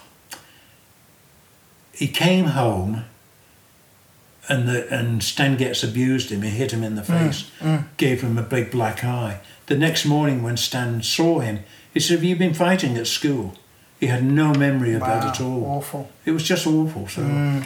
so I'm glad I never met Stan Getz. Now there's some horror stories around those guys from that era, isn't oh, there? Oh, yes, you yeah, know? well- I've been I've been getting really hooked on um, Art Pepper again, Oh, as you know, because yeah. you saw that I was posting about reading that book and, and watching the doco and stuff. And I mean, just and and one of my favourite books is that really slim volume of memoir by Chet Baker, yes. um, which is amazing. They're just just awful, Well, Chet- awful guys with awful experiences, but beautiful music. It's Yeah. very hard to Well, reconcile, Chet and- actually. Chet and Art were in the same band, Yeah. and what broke them up was one was on heroin and the other one was on another drug, Hmm. and it just they just didn't gel. But musically, Oh, unreal. oh, Well, that's, the Candleless that- Quartet, isn't Yeah, it? yeah, that Picture of Heath album is uh, another of my fisheye disc Yes. purchases, which I think I first bought Right. for, for my for my old man, and then a copy for myself, and uh, that's an amazing amazing record. Yeah, yeah, unreal that stuff. So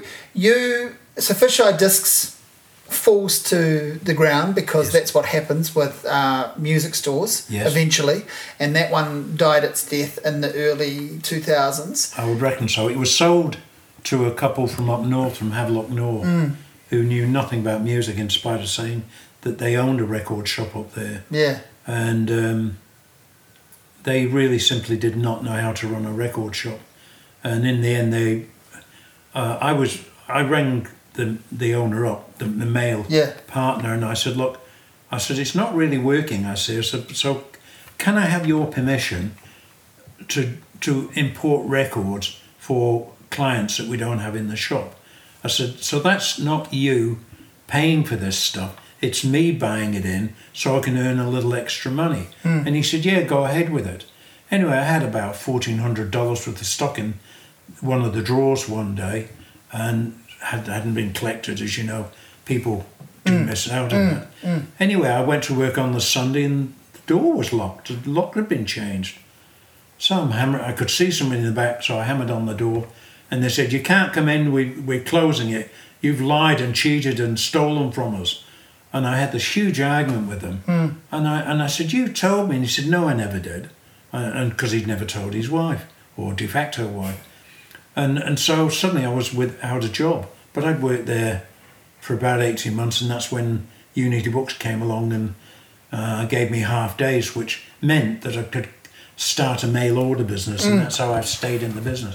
So apart from two weeks working for Regional Wines, been- I've been in the music industry fifty five years, Wow. and I and I still love it. Yeah, yeah. You know, I, And and you got to, as I said, books is a big passion. So you got to dip, properly dip a toe in the water there by working at Unity Books for quite a few Well, years. Well, that was yeah. I, uh, I worked for Unity Books for sixteen years part yeah, time, yeah, and it was great. But I was a big buyer from them before, yes, long before that. Yeah. I, I used to buy so many music books. Oh, In fact, yeah. my music book collection is close to a thousand, and Wow. it needs pruning, yeah, seriously pruning. So Mm. I've got to do that next time. Um, yeah, I just love books, but I love American history. Mm. I love American travel, and I love American crime. Where my wife Lynn loves English crime.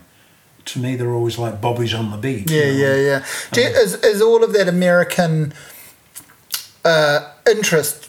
Does it does it largely stem from the music? Do you think? Oh, the, very much the, so, the yeah. crime and history and stuff Yeah. because everything like that is always connected. Yeah, well, when, when, Yeah. when I was in, not even in my teens, I was listening to Radio Luxembourg, Mm. which I actually thought came out of Luxembourg. And I also thought that they were having, I, it may have been Jimmy Savile in those days, I don't know.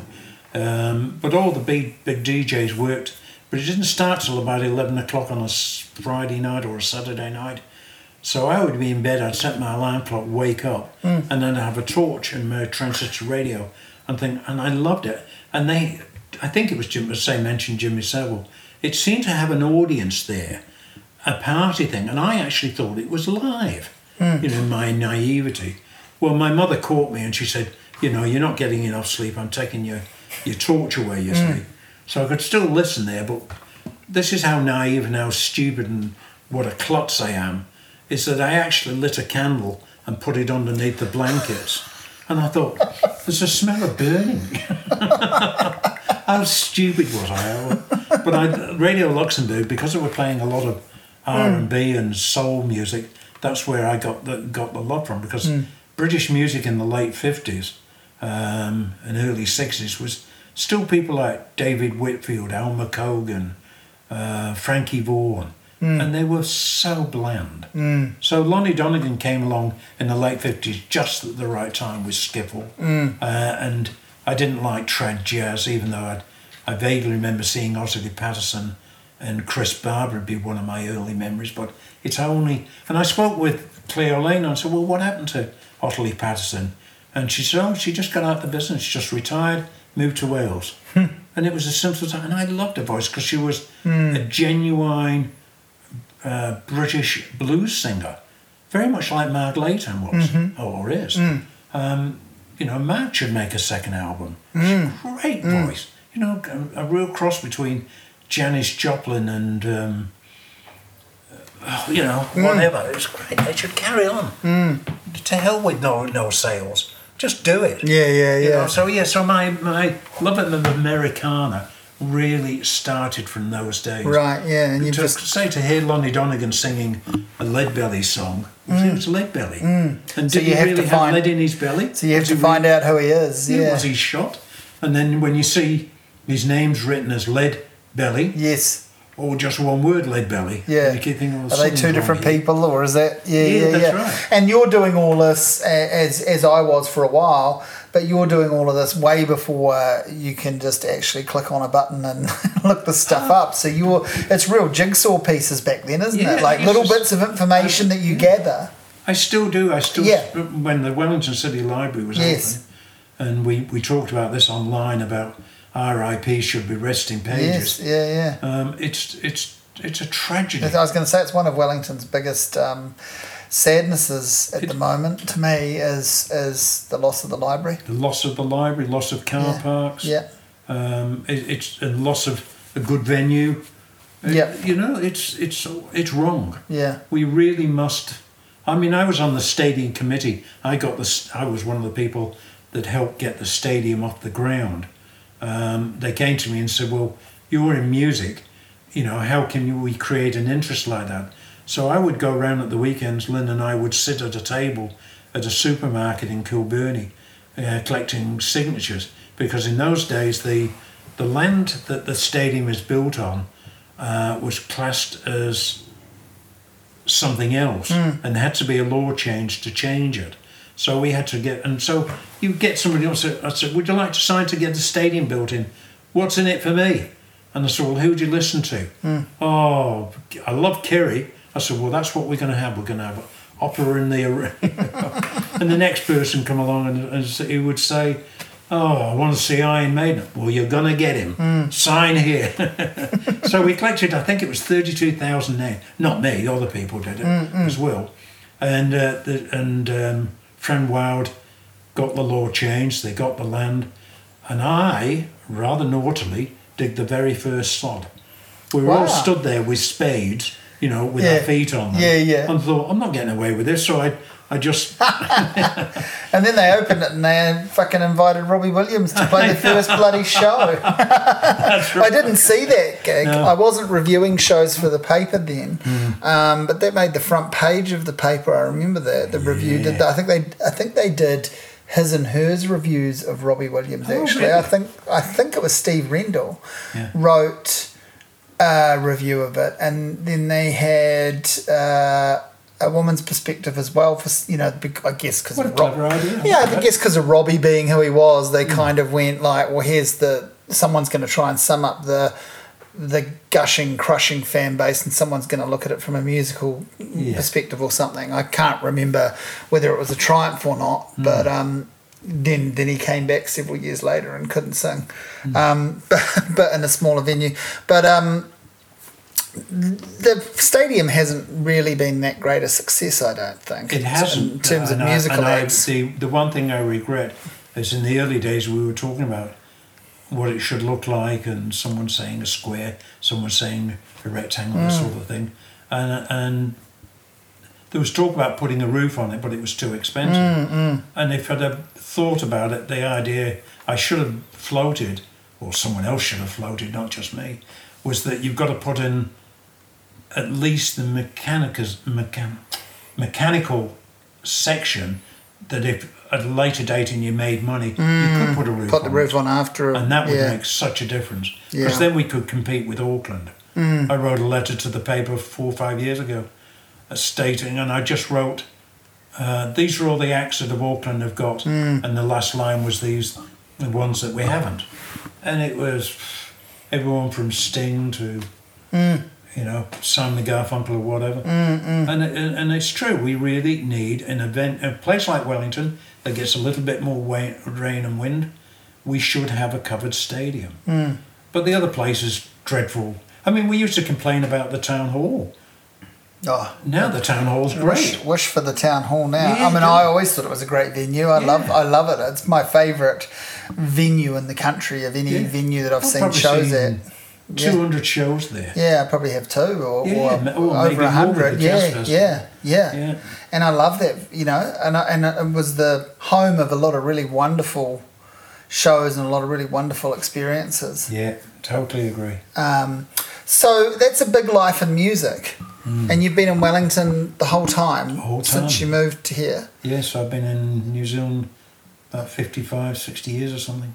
Mm. No, haven't looked at it recently. And you did the mail order thing and with CDs, and then. Which I still do. Hmm. which you still do, and you've got some loyal customers. I take it. I have indeed. I, at one stage, I had about 3,000, and then I cut it down to a thousand because Mm. so many people were just simply not buying. Mm. And even though it wasn't costing me any more to do it, uh, I just felt aggrieved that they were using my information and my expertise and then going down to a, a shop and buying them. They mm, should be buying them from me. So I did feel aggrieved, so I, I brought it down to eight. It's now about 800, and many of those are very, very regular. In fact, I've got, uh, if, if it's in Wellington, I usually deliver the CDs. Hmm. I delivered some to Lower Hutt on, to Avalon on Sunday, and today I'm going up to Kelburn, Karori, and Broadmeadows, I think. Hmm. So I just dropped in. Plus, we've got some babysitting to do. Too. Yeah, yeah, yeah. So it'd be a nice trip for him. Yeah, to yeah, take him in the car yeah. So you that's the other thing that you're doing now is is you're a, a grandparent that does a lot of hands-on grandparenting, right? I love it. It's, Yeah. it's changed my whole perspective, and I can't wait to teach them about music. Mm. So we, you know, we- we're at the early days. They're four years old, so we're still doing wheels on the bus 200 times. but no, I, I, it's um, I'm so proud of my my son and daughter. Mm. They've they've just been everything I wanted them to to Lynn and I. But the grandchildren are just it's an extra layer, Mm. and I can't describe it any more than that. Do you? I'm trying to work out how to phrase this. Um, you obviously relish this, but do you feel it? You get to make up perhaps for some time that was lost when you were raising kids because you were in the shops the whole time. Like yeah, Absolutely, one hundred percent. When my children came along, I was absolutely terrified of them, Mm. and it took the first three, four years to get used to them. Um, and even at the weekend, we'd uh, when I wasn't working on a Sunday, we'd all go out for a drive, and invariably I'd stop in at all the shops.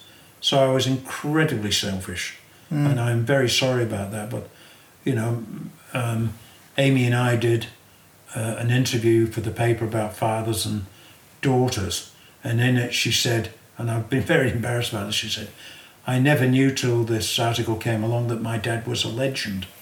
you know, and I thought, well, that's taking it too far. That's bloody stupid. But um, she said so. And my friends at school used to say, "Oh, your dad's Colin Morris. Can you get me this record?" So he said he was always giving me forty fives for free. but that's I'm embarrassed about that. But yes, I I have. You you've hit the nail right on the head uh, as a psychological point. What I didn't give to my children, and they they disagree. They say I was a good dad, Mm. um, but I don't know. I wasn't. I there's something missing in in the early childhood of my children that I can't pinpoint or put my finger on it. That I am now trying to make up with my grandchildren. Mm. And were you? Do you think some of part of it was? Were you frightened a bit about your? We all get frightened about our mortality when kids come along. I wonder what what impact that had on you, losing your parents so early. And that's that's good. I've, I haven't I haven't thought that deep. Um, you may well be right. Maybe I need to get on the couch with Sigmund. Um, I really, yeah, it's hard putting into. I, I've never thought on mortality. I've never been scared of death. Mm. Uh, I've been in hospital so many times. I've just nine, ten months ago I had an open heart surgery, and that's really taken out of me. And I mean, they just unzip you in, the, in your chest, open it apart, take your heart out, sew in a vein that they've taken from your leg, and sew you back up again. So I've got this massive railway track, which I, which is what my grandchildren love calling it, and one down my leg where they took the things out. But the recovery from that is is still ongoing, um, and I may have to go back again. I don't know. Mm. Um, so no, I've never felt. I used to feel very, very frightened of hospitals. Now they're, you know, I think You're I think well, quite frankly, I think I've been in there so Yeah. often they should give me a card that when they clip it for ten, I get a, a free blood transfusion yeah. or free stitches Yeah. or something. Yeah, yeah. Yeah, that's I've, I'm, s- you've you've actually um, unturned a stone in my psyche there. I'll have to think about that. Oh yeah, I've given you, I've given you some more research. and you, I guess the final thing really to talk about that we, we hinted at but haven't uncovered is uh, fully how that happened and what you enjoy about it is, you know, you've always done the radio work as you mentioned, but you and I are on the same show. Um, at different times, doing essentially doing the same thing. We're both music reviewers on on Jesse Mulligan's afternoon show on RNZ, and so there's they have a handful of reviewers that they that they rotate. Um, and how long have you been doing that? And, and do- you know, how do you get on with doing that? Do you well, like it? again, that goes back about 30, 40 years. Yeah, I, yeah. I was working um, every Sunday with News Talk ZB, and um, three of the announcers I worked for have now passed on. Um, but I, I love working with them. And, and then I worked with Eva Radich at um, Concert. concert program, and I enjoyed that. But the last program I did with her just didn't work out. She's a great soul fan, uh, as am I. Uh, but she said that she didn't want to play the Temptations and Four Tops and everything. And I really had a major, major problem. For the first time in my life, I found myself inarticulate because all the soul stars that I wanted to play like Baby Huey or which was too long for radio anyway. But any of the sort of uh, Don Covay, it was the same story. They'd grown up in a, a family which had been decimated by something or other. They'd moved from the deep south from deprivation. Um, they the mother was working three jobs. The father's an alcoholic. They used to go to Sunday and sing gospel. So it was the same story for, for every act. And I just, after a few months of that, Eva quite rightly said, "It's not We're, working." we're it?" done. Yeah, yeah, and yeah. I said, "Yeah, you're right." yeah. And so we we could have gone on to something else. yes. Um, things have a habit of turning around, and then all of a sudden I was News Talk ZB again, um, and then I was back on with national radio with, and I was very lucky um, to meet Jesse the first week he was working. Right, So we hit yeah, it up right. in the Wellington studio straight away. They brought him down here to meet me. Ah, yeah, yeah, to meet the crew. Yeah, yeah, yeah. And, and it was great. And I found Jesse just the most remarkably nice person to work with. He's, Mm. he's open to suggestions and he, Mm-hmm. he'll always say, Well, I've, I've just checked through and you've never played Valaida Snow ever on the radio. No one has ever played her. And I'll say, Well, I love this lady. She, you know, she's from just before the war and then she was captured by the Germans during the war. She was like, um, even Louis Armstrong said she's a little Louis. Hmm. And, and she's got a very similar sort of style. And it's very syncopated jazz. And so I, I love those sort of moments, and Hmm. I, I love being able to bring along something brand new. So at the moment, what I'm doing is I'm playing something brand new, and then I'm playing whatever happened to. And I love that digging out. Yeah, Whatever yeah. happened to Helen Shapiro? Yeah, yeah. Whatever happened to Tommy Steele? Jimmy Neal? Yeah. Uh, uh, Peter Noone from Herman's Hermits? it's it is nice to be able to do that rather than just uh, you know well you know most people don't buy music anymore for a start. So to just go on and go here's a couple of albums you should you should buy or even just check out um, can run out of steam after a while. Yeah. Yeah Well, I was mean doing, I, I was doing tracks from my own album. yeah yeah. Which again I enjoyed, and I could I could carry on doing that for the next ten years, like yeah you could. yeah Uh, it, it's easy to do, But it's nice to it is it is nice to I mean I, I when I do those review slots I do still tend to take on a couple of new or newish albums but Mm. but I definitely try to work some sort of theme around it Mm. like uh, whatever it is you know like people that have used the same producer or Well, that's why you know, some yours- sort of that's, quirk That's yeah, why yeah, our yeah. show differs so much. Yeah, yeah, yeah. Because you, you you're thinking of a theme, and I'm just thinking one new album and whatever happened to. which is good. Th- That's the whole point of getting a bunch of different voices. That's right. And then they have younger reviewers than me on there that just play, um, you know, things off Bandcamp where there's only one song. Like it's a brand brand new artist that's. Yeah. just released their first track, and I'm never going to do that. I'm No. still, I'm even though I'm only playing one song off each album, I'm still an albums guy. I still Yeah. like the idea that an album tells a story um, generally, Yeah. and hopefully a good one. There's probably half a dozen albums in our life Hmm. from you and I, the way we can play all the way through Hmm. without finding a duff track. It might be I'll put you on kind the of blue. I was going to say, I'll put you on the spot. What's your What's your number one go to Well, for if that? it was a desert island, it Yeah. has to be uh, Miles Davis kind of blue. yeah, But if, it, if it's a top 10, it's obviously the Van Morrison's Astral Weeks. But then I'm in problem because he's done Astral Weeks live. And that is a stunning album. yeah, it is good. It is yeah. so packed with sonic mm. sound that it makes the other one sound a little bit thin. Mm. And so I feel like a bit of a traitor having said for 40 years that it's my album of all time. Mm. When in actual fact, I may well have taken the live album. It's not even the best Van Morrison album though. That's the thing, Well, and it's no, and it's incredible. Oh no, it's incredible. Yeah, no. But I really think that the the secret gem that still needs more love is Veedon Fleece. Oh, I really think. I really play. Oh, there you go. That's more homework for you. But I, th- I mean, I, don't get me wrong. I Astral Weeks is incredible, Yeah. but I really think that. And God, what a run from Astral Weeks on! Yeah. Really, right through the seventies. Yes. But smack in the middle of the. I love that album he did with. Um, that's got a lot of Dr. John on it, a period of transition. I think that's a great album. I love it. But no, no, I know no one Yeah, likes no. it, but I love it. You know, and it's nice to have things What like about the that. live in San Francisco? Oh yeah, about it. yeah, I love It's- that album, and that, that seems to get like written off as It does. a rather sort of thrown together thing, and I think that's a Hmm. stunning album.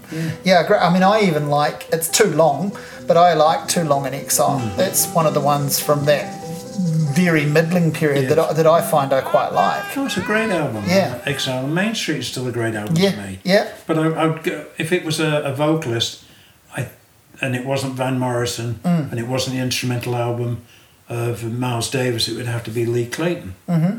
I love every track on that Mm, album because it was it, it's it's an autobiographical album, and he sings about leaving his wife because he really wants to go into the air force and fly a Match two or three or whatever it is, Mm.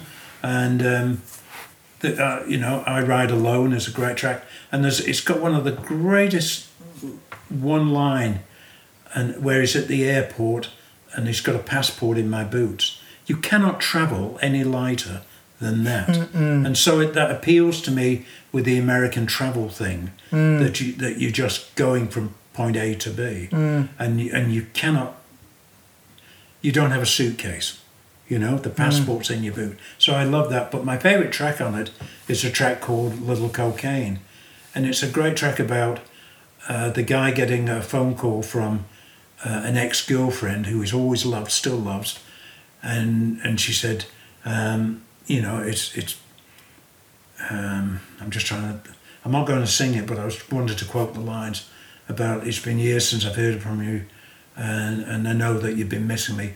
Anyway, he goes all the way, he hmm. travels by day and night to meet her. And the first thing she says, Have you got any cocaine?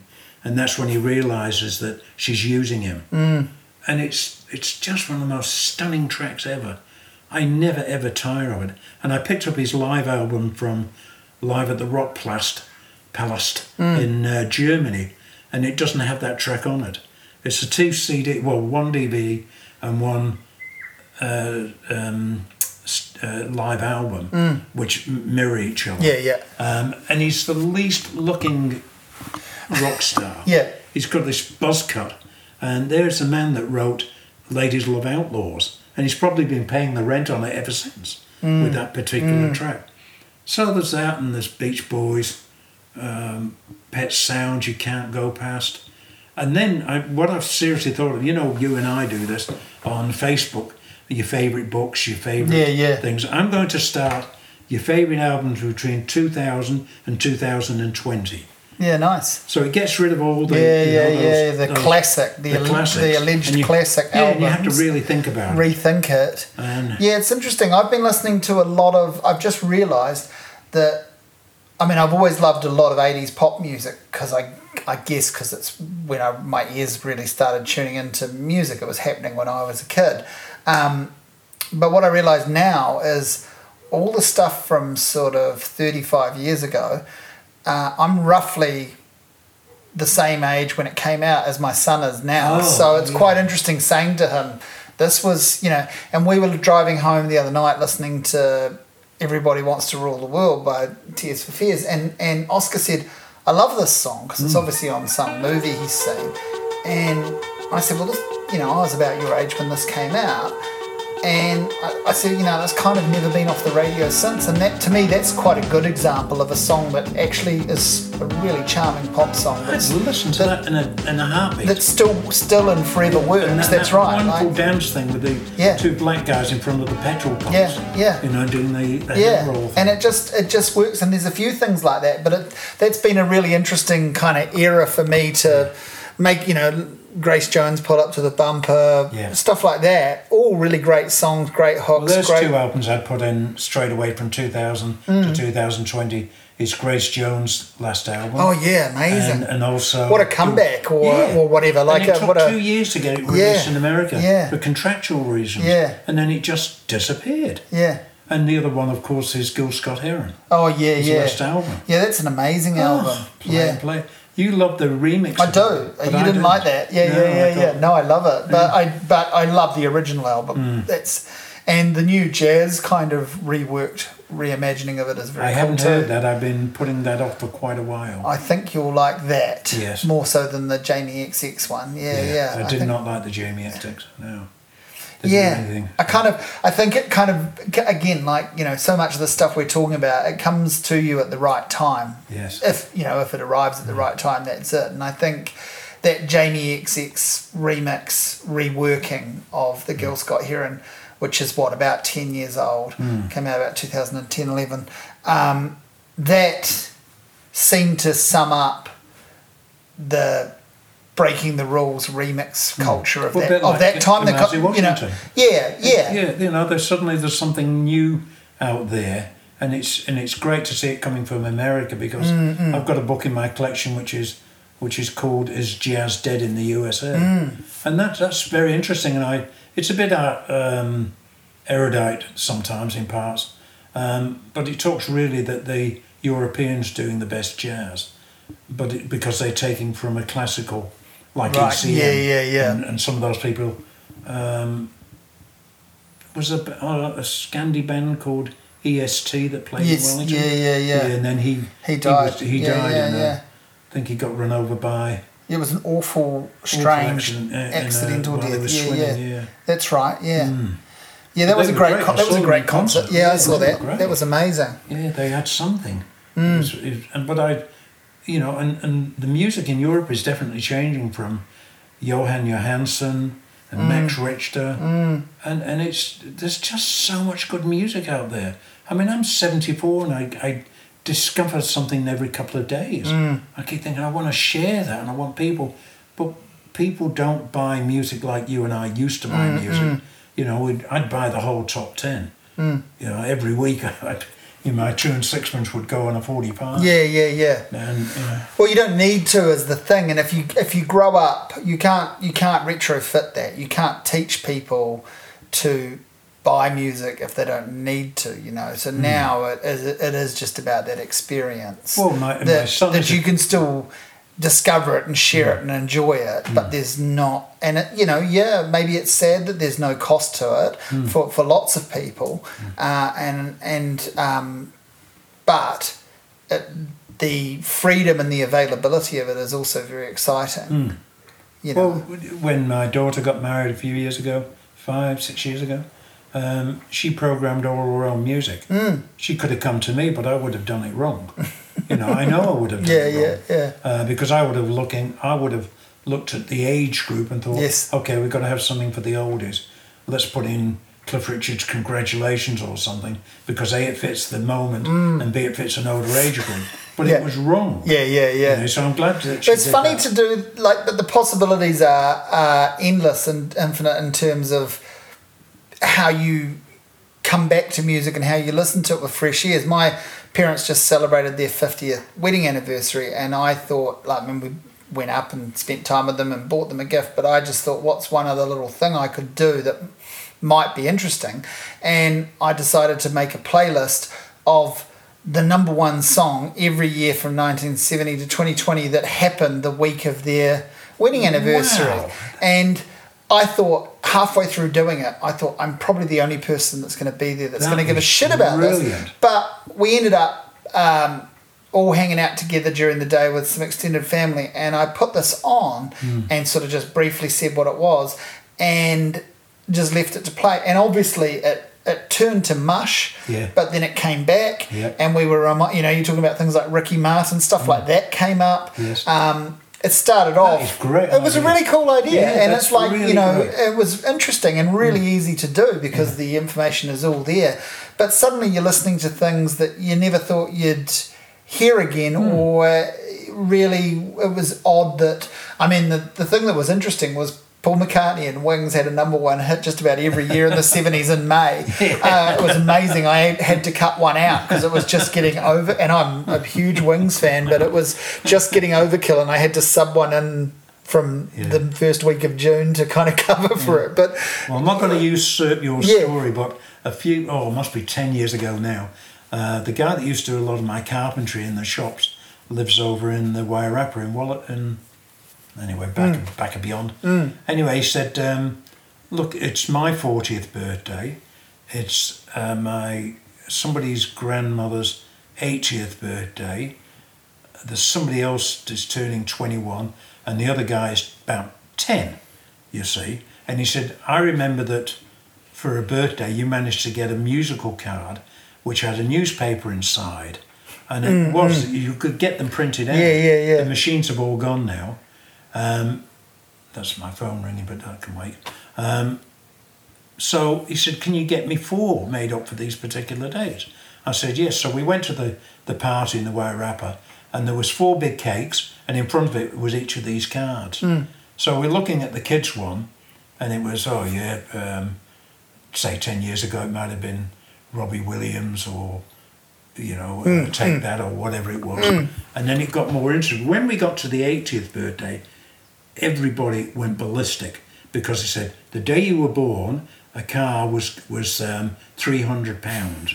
To buy a house was one thousand two hundred pounds. Yeah. and they were in pound shillings a pence, Yeah, of course. yeah. And, and then the prime minister was said, and um, um, so and so climbed a particular mountain. Whatever it did, it had all the highlights of the day. Nobody cared about the nine-year-old kid. Mm. It was the woman who had lived to be eighty, and how much it had changed in her lifetime. Mm, mm. And I thought, yeah, that was great. So yeah. Mm, yeah, I mean, it's just it is just fun to be able to look through this stuff and mm. I guess try and make sense of the world in some way through you know like to me music's been a big part of my life to try and understand life Well, why I've- we're I've here you know lot- what's yeah. what's good about life Yeah, well, I've done a lot of talks to people like uh, Fitty College, Yeah. to the students, and I've loved that because I, I got a different class every year, so I could almost repeat the same storyline. Um, and I've done one last year just before I went into hospital. I had a massive panic attack in the middle of it as well, which was very weird. So, but I just managed to get through that one. But I was talking about migration and music, immigration and migration of music in America from um, how Cottonfield uh, workers were suddenly done out of a job because of the um, uh, the cotton machines could could um, work it better than the hand and this sort of thing. So there was in ten years there was ten million Black Americans went north to St. Louis and basically Chicago, and as a consequence, you they all started to work for the car industry, which was at that time. But then a lot of them decided they wanted to be in the in the Second World War, so they went there. When they came back, it just coincided that the first amplifiers were coming out. So all of a sudden, field blues mm. became electric mm, blues, mm. and I love that combination. But one of the things that I talked about at, at uh, I think it was a Masons I went to down in Happy Valley Road, did a talk there, and I said, everyone talks about the cr- that the charts are crap. You know, I said, you all do it, and I do it, and we look at them each week and think, I don't recognise that. I said, it's simple. I said, what happens is you get married, and I said, you start to have children and a mortgage, then you've got to replace the car. Music starts to disappear from your life. You know, you've used it before just as a backdrop to your life, and you will go back to that. So if you say to someone who are your favourite artists, say, oh, Eric Clapton, Mungo Jerry, uh, uh, Herman's Hermits, whatever, and you will go back to that. And what have you bought since? Nothing. And because of tho- those things in your life. So I said, I want to show you, a, a, a, you just give me a year and I will show you that the charts are just as bad then as they are now. So someone would say 1967, I'd open up my book of charts, stick a pin in and said, there you go, look at this. Number one that week was Grandad by Carl, um, the guy that used to be in Hello, no, Hello, Hello, Hello, Dad's Army, oh yeah Clive yeah, Dunn. yeah yeah yeah I said, it's a dreadful song, Yeah, absolutely. yeah. But right next to it was Wings, yeah you know, and the next one was Eric Clapton.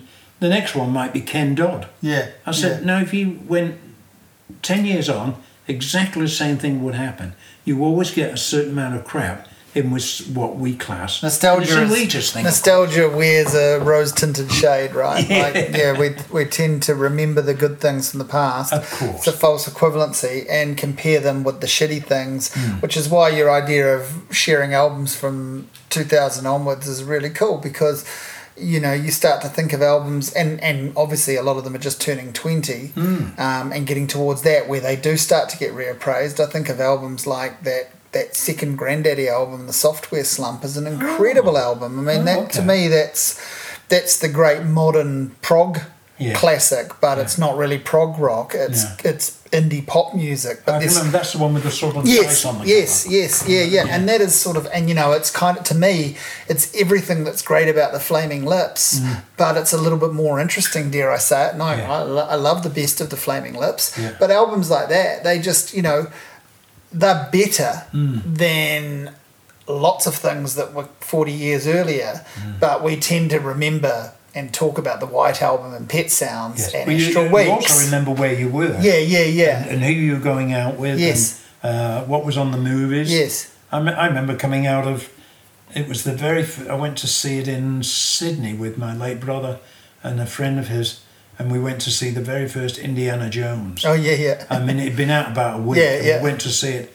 As soon as I came out of there, I went and bought an Indiana Jones hat. Mm. I never wore it. I thought I've got to. Got to have that. Yeah, I wish I could have bought the whip. The whip would have come in handy. but you, but but it does go the other way in that you know I'm still discovering records that came mm. out in the 80s, the 70s, the 60s, even the mm. 50s. I'm still hearing things that for the first time mm. And blown away by them. Like why wasn't this album in my life? And I like to think that I'm fairly um, across a lot of that stuff and have been fairly dedicated to to finding that stuff out. But I a couple of year, years ago. I, I went through that um, thousand and one albums book and I was like someone said to me how many of those have you actually heard and I was like oh I must have heard half of them but I was thinking there'd be a lot that I hadn't and then I actually went through like a giant nerd one day and put a tick on each one and it was about 800 of them that I'd heard Wow. and then I thought I'm going to go and listen to the other 200 and hmm. it, uh, it ended up being less than that I think it was about 150 that I hadn't heard and I listened to them all well, I applaud um, you because I would never do that. yeah, yeah, yeah. And I listened to them all, just in most cases, just once. Hmm. Um, and there were some things that were pretty average and, and certainly of their time that meant nothing to me, like listening to a whole Britney Spears or Christina Aguilera album. Hmm. It wasn't as bad as I thought it might be, but it, it didn't require me going back and playing it again for any mm. clarity. But I found that overall, probably 120 of those 150 albums were fucking great Yeah, gosh. and they were things I just previously did not know, including a few artists I'd never heard of. Yeah. But often it was just an album buried in an artist's career that I'd never got to. So I mean, how infinite is this stuff, right? Like, how bottomless? well, you know, I, I, I've never liked Velvet Underground. I've never liked the Doors. yeah, But every now and again, I it, well, the keyboard in um, um, Riders in the Storm. Oh, I can listen to that till Yeah. the cows come home. Yeah. it's just great. And what we were talking about just before we started the interview, that someone had posted a, a 15 minute version of Time Has Come Today. yeah, yeah, And I've never heard the 15 minute yeah, version. right. And I've it's got to so find good. that. Yeah, I've yeah, got to find that. yeah, You know, Time's Come Today, Chambers Brothers. Yeah. I only remember the three or four minutes. Yeah. And it was great, but I always wish it was longer. And there's and a it is. 15 minute version. Yeah, yeah, it's fantastic. I've got to have it.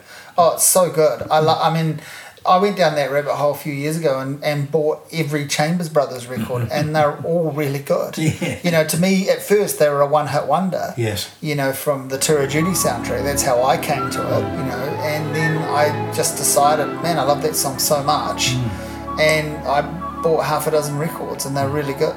Really good. Hey, we've had a big old chat, and your phone you. just rang. Is there anything that you desperately want to put across, or I should have asked you that Buy more records.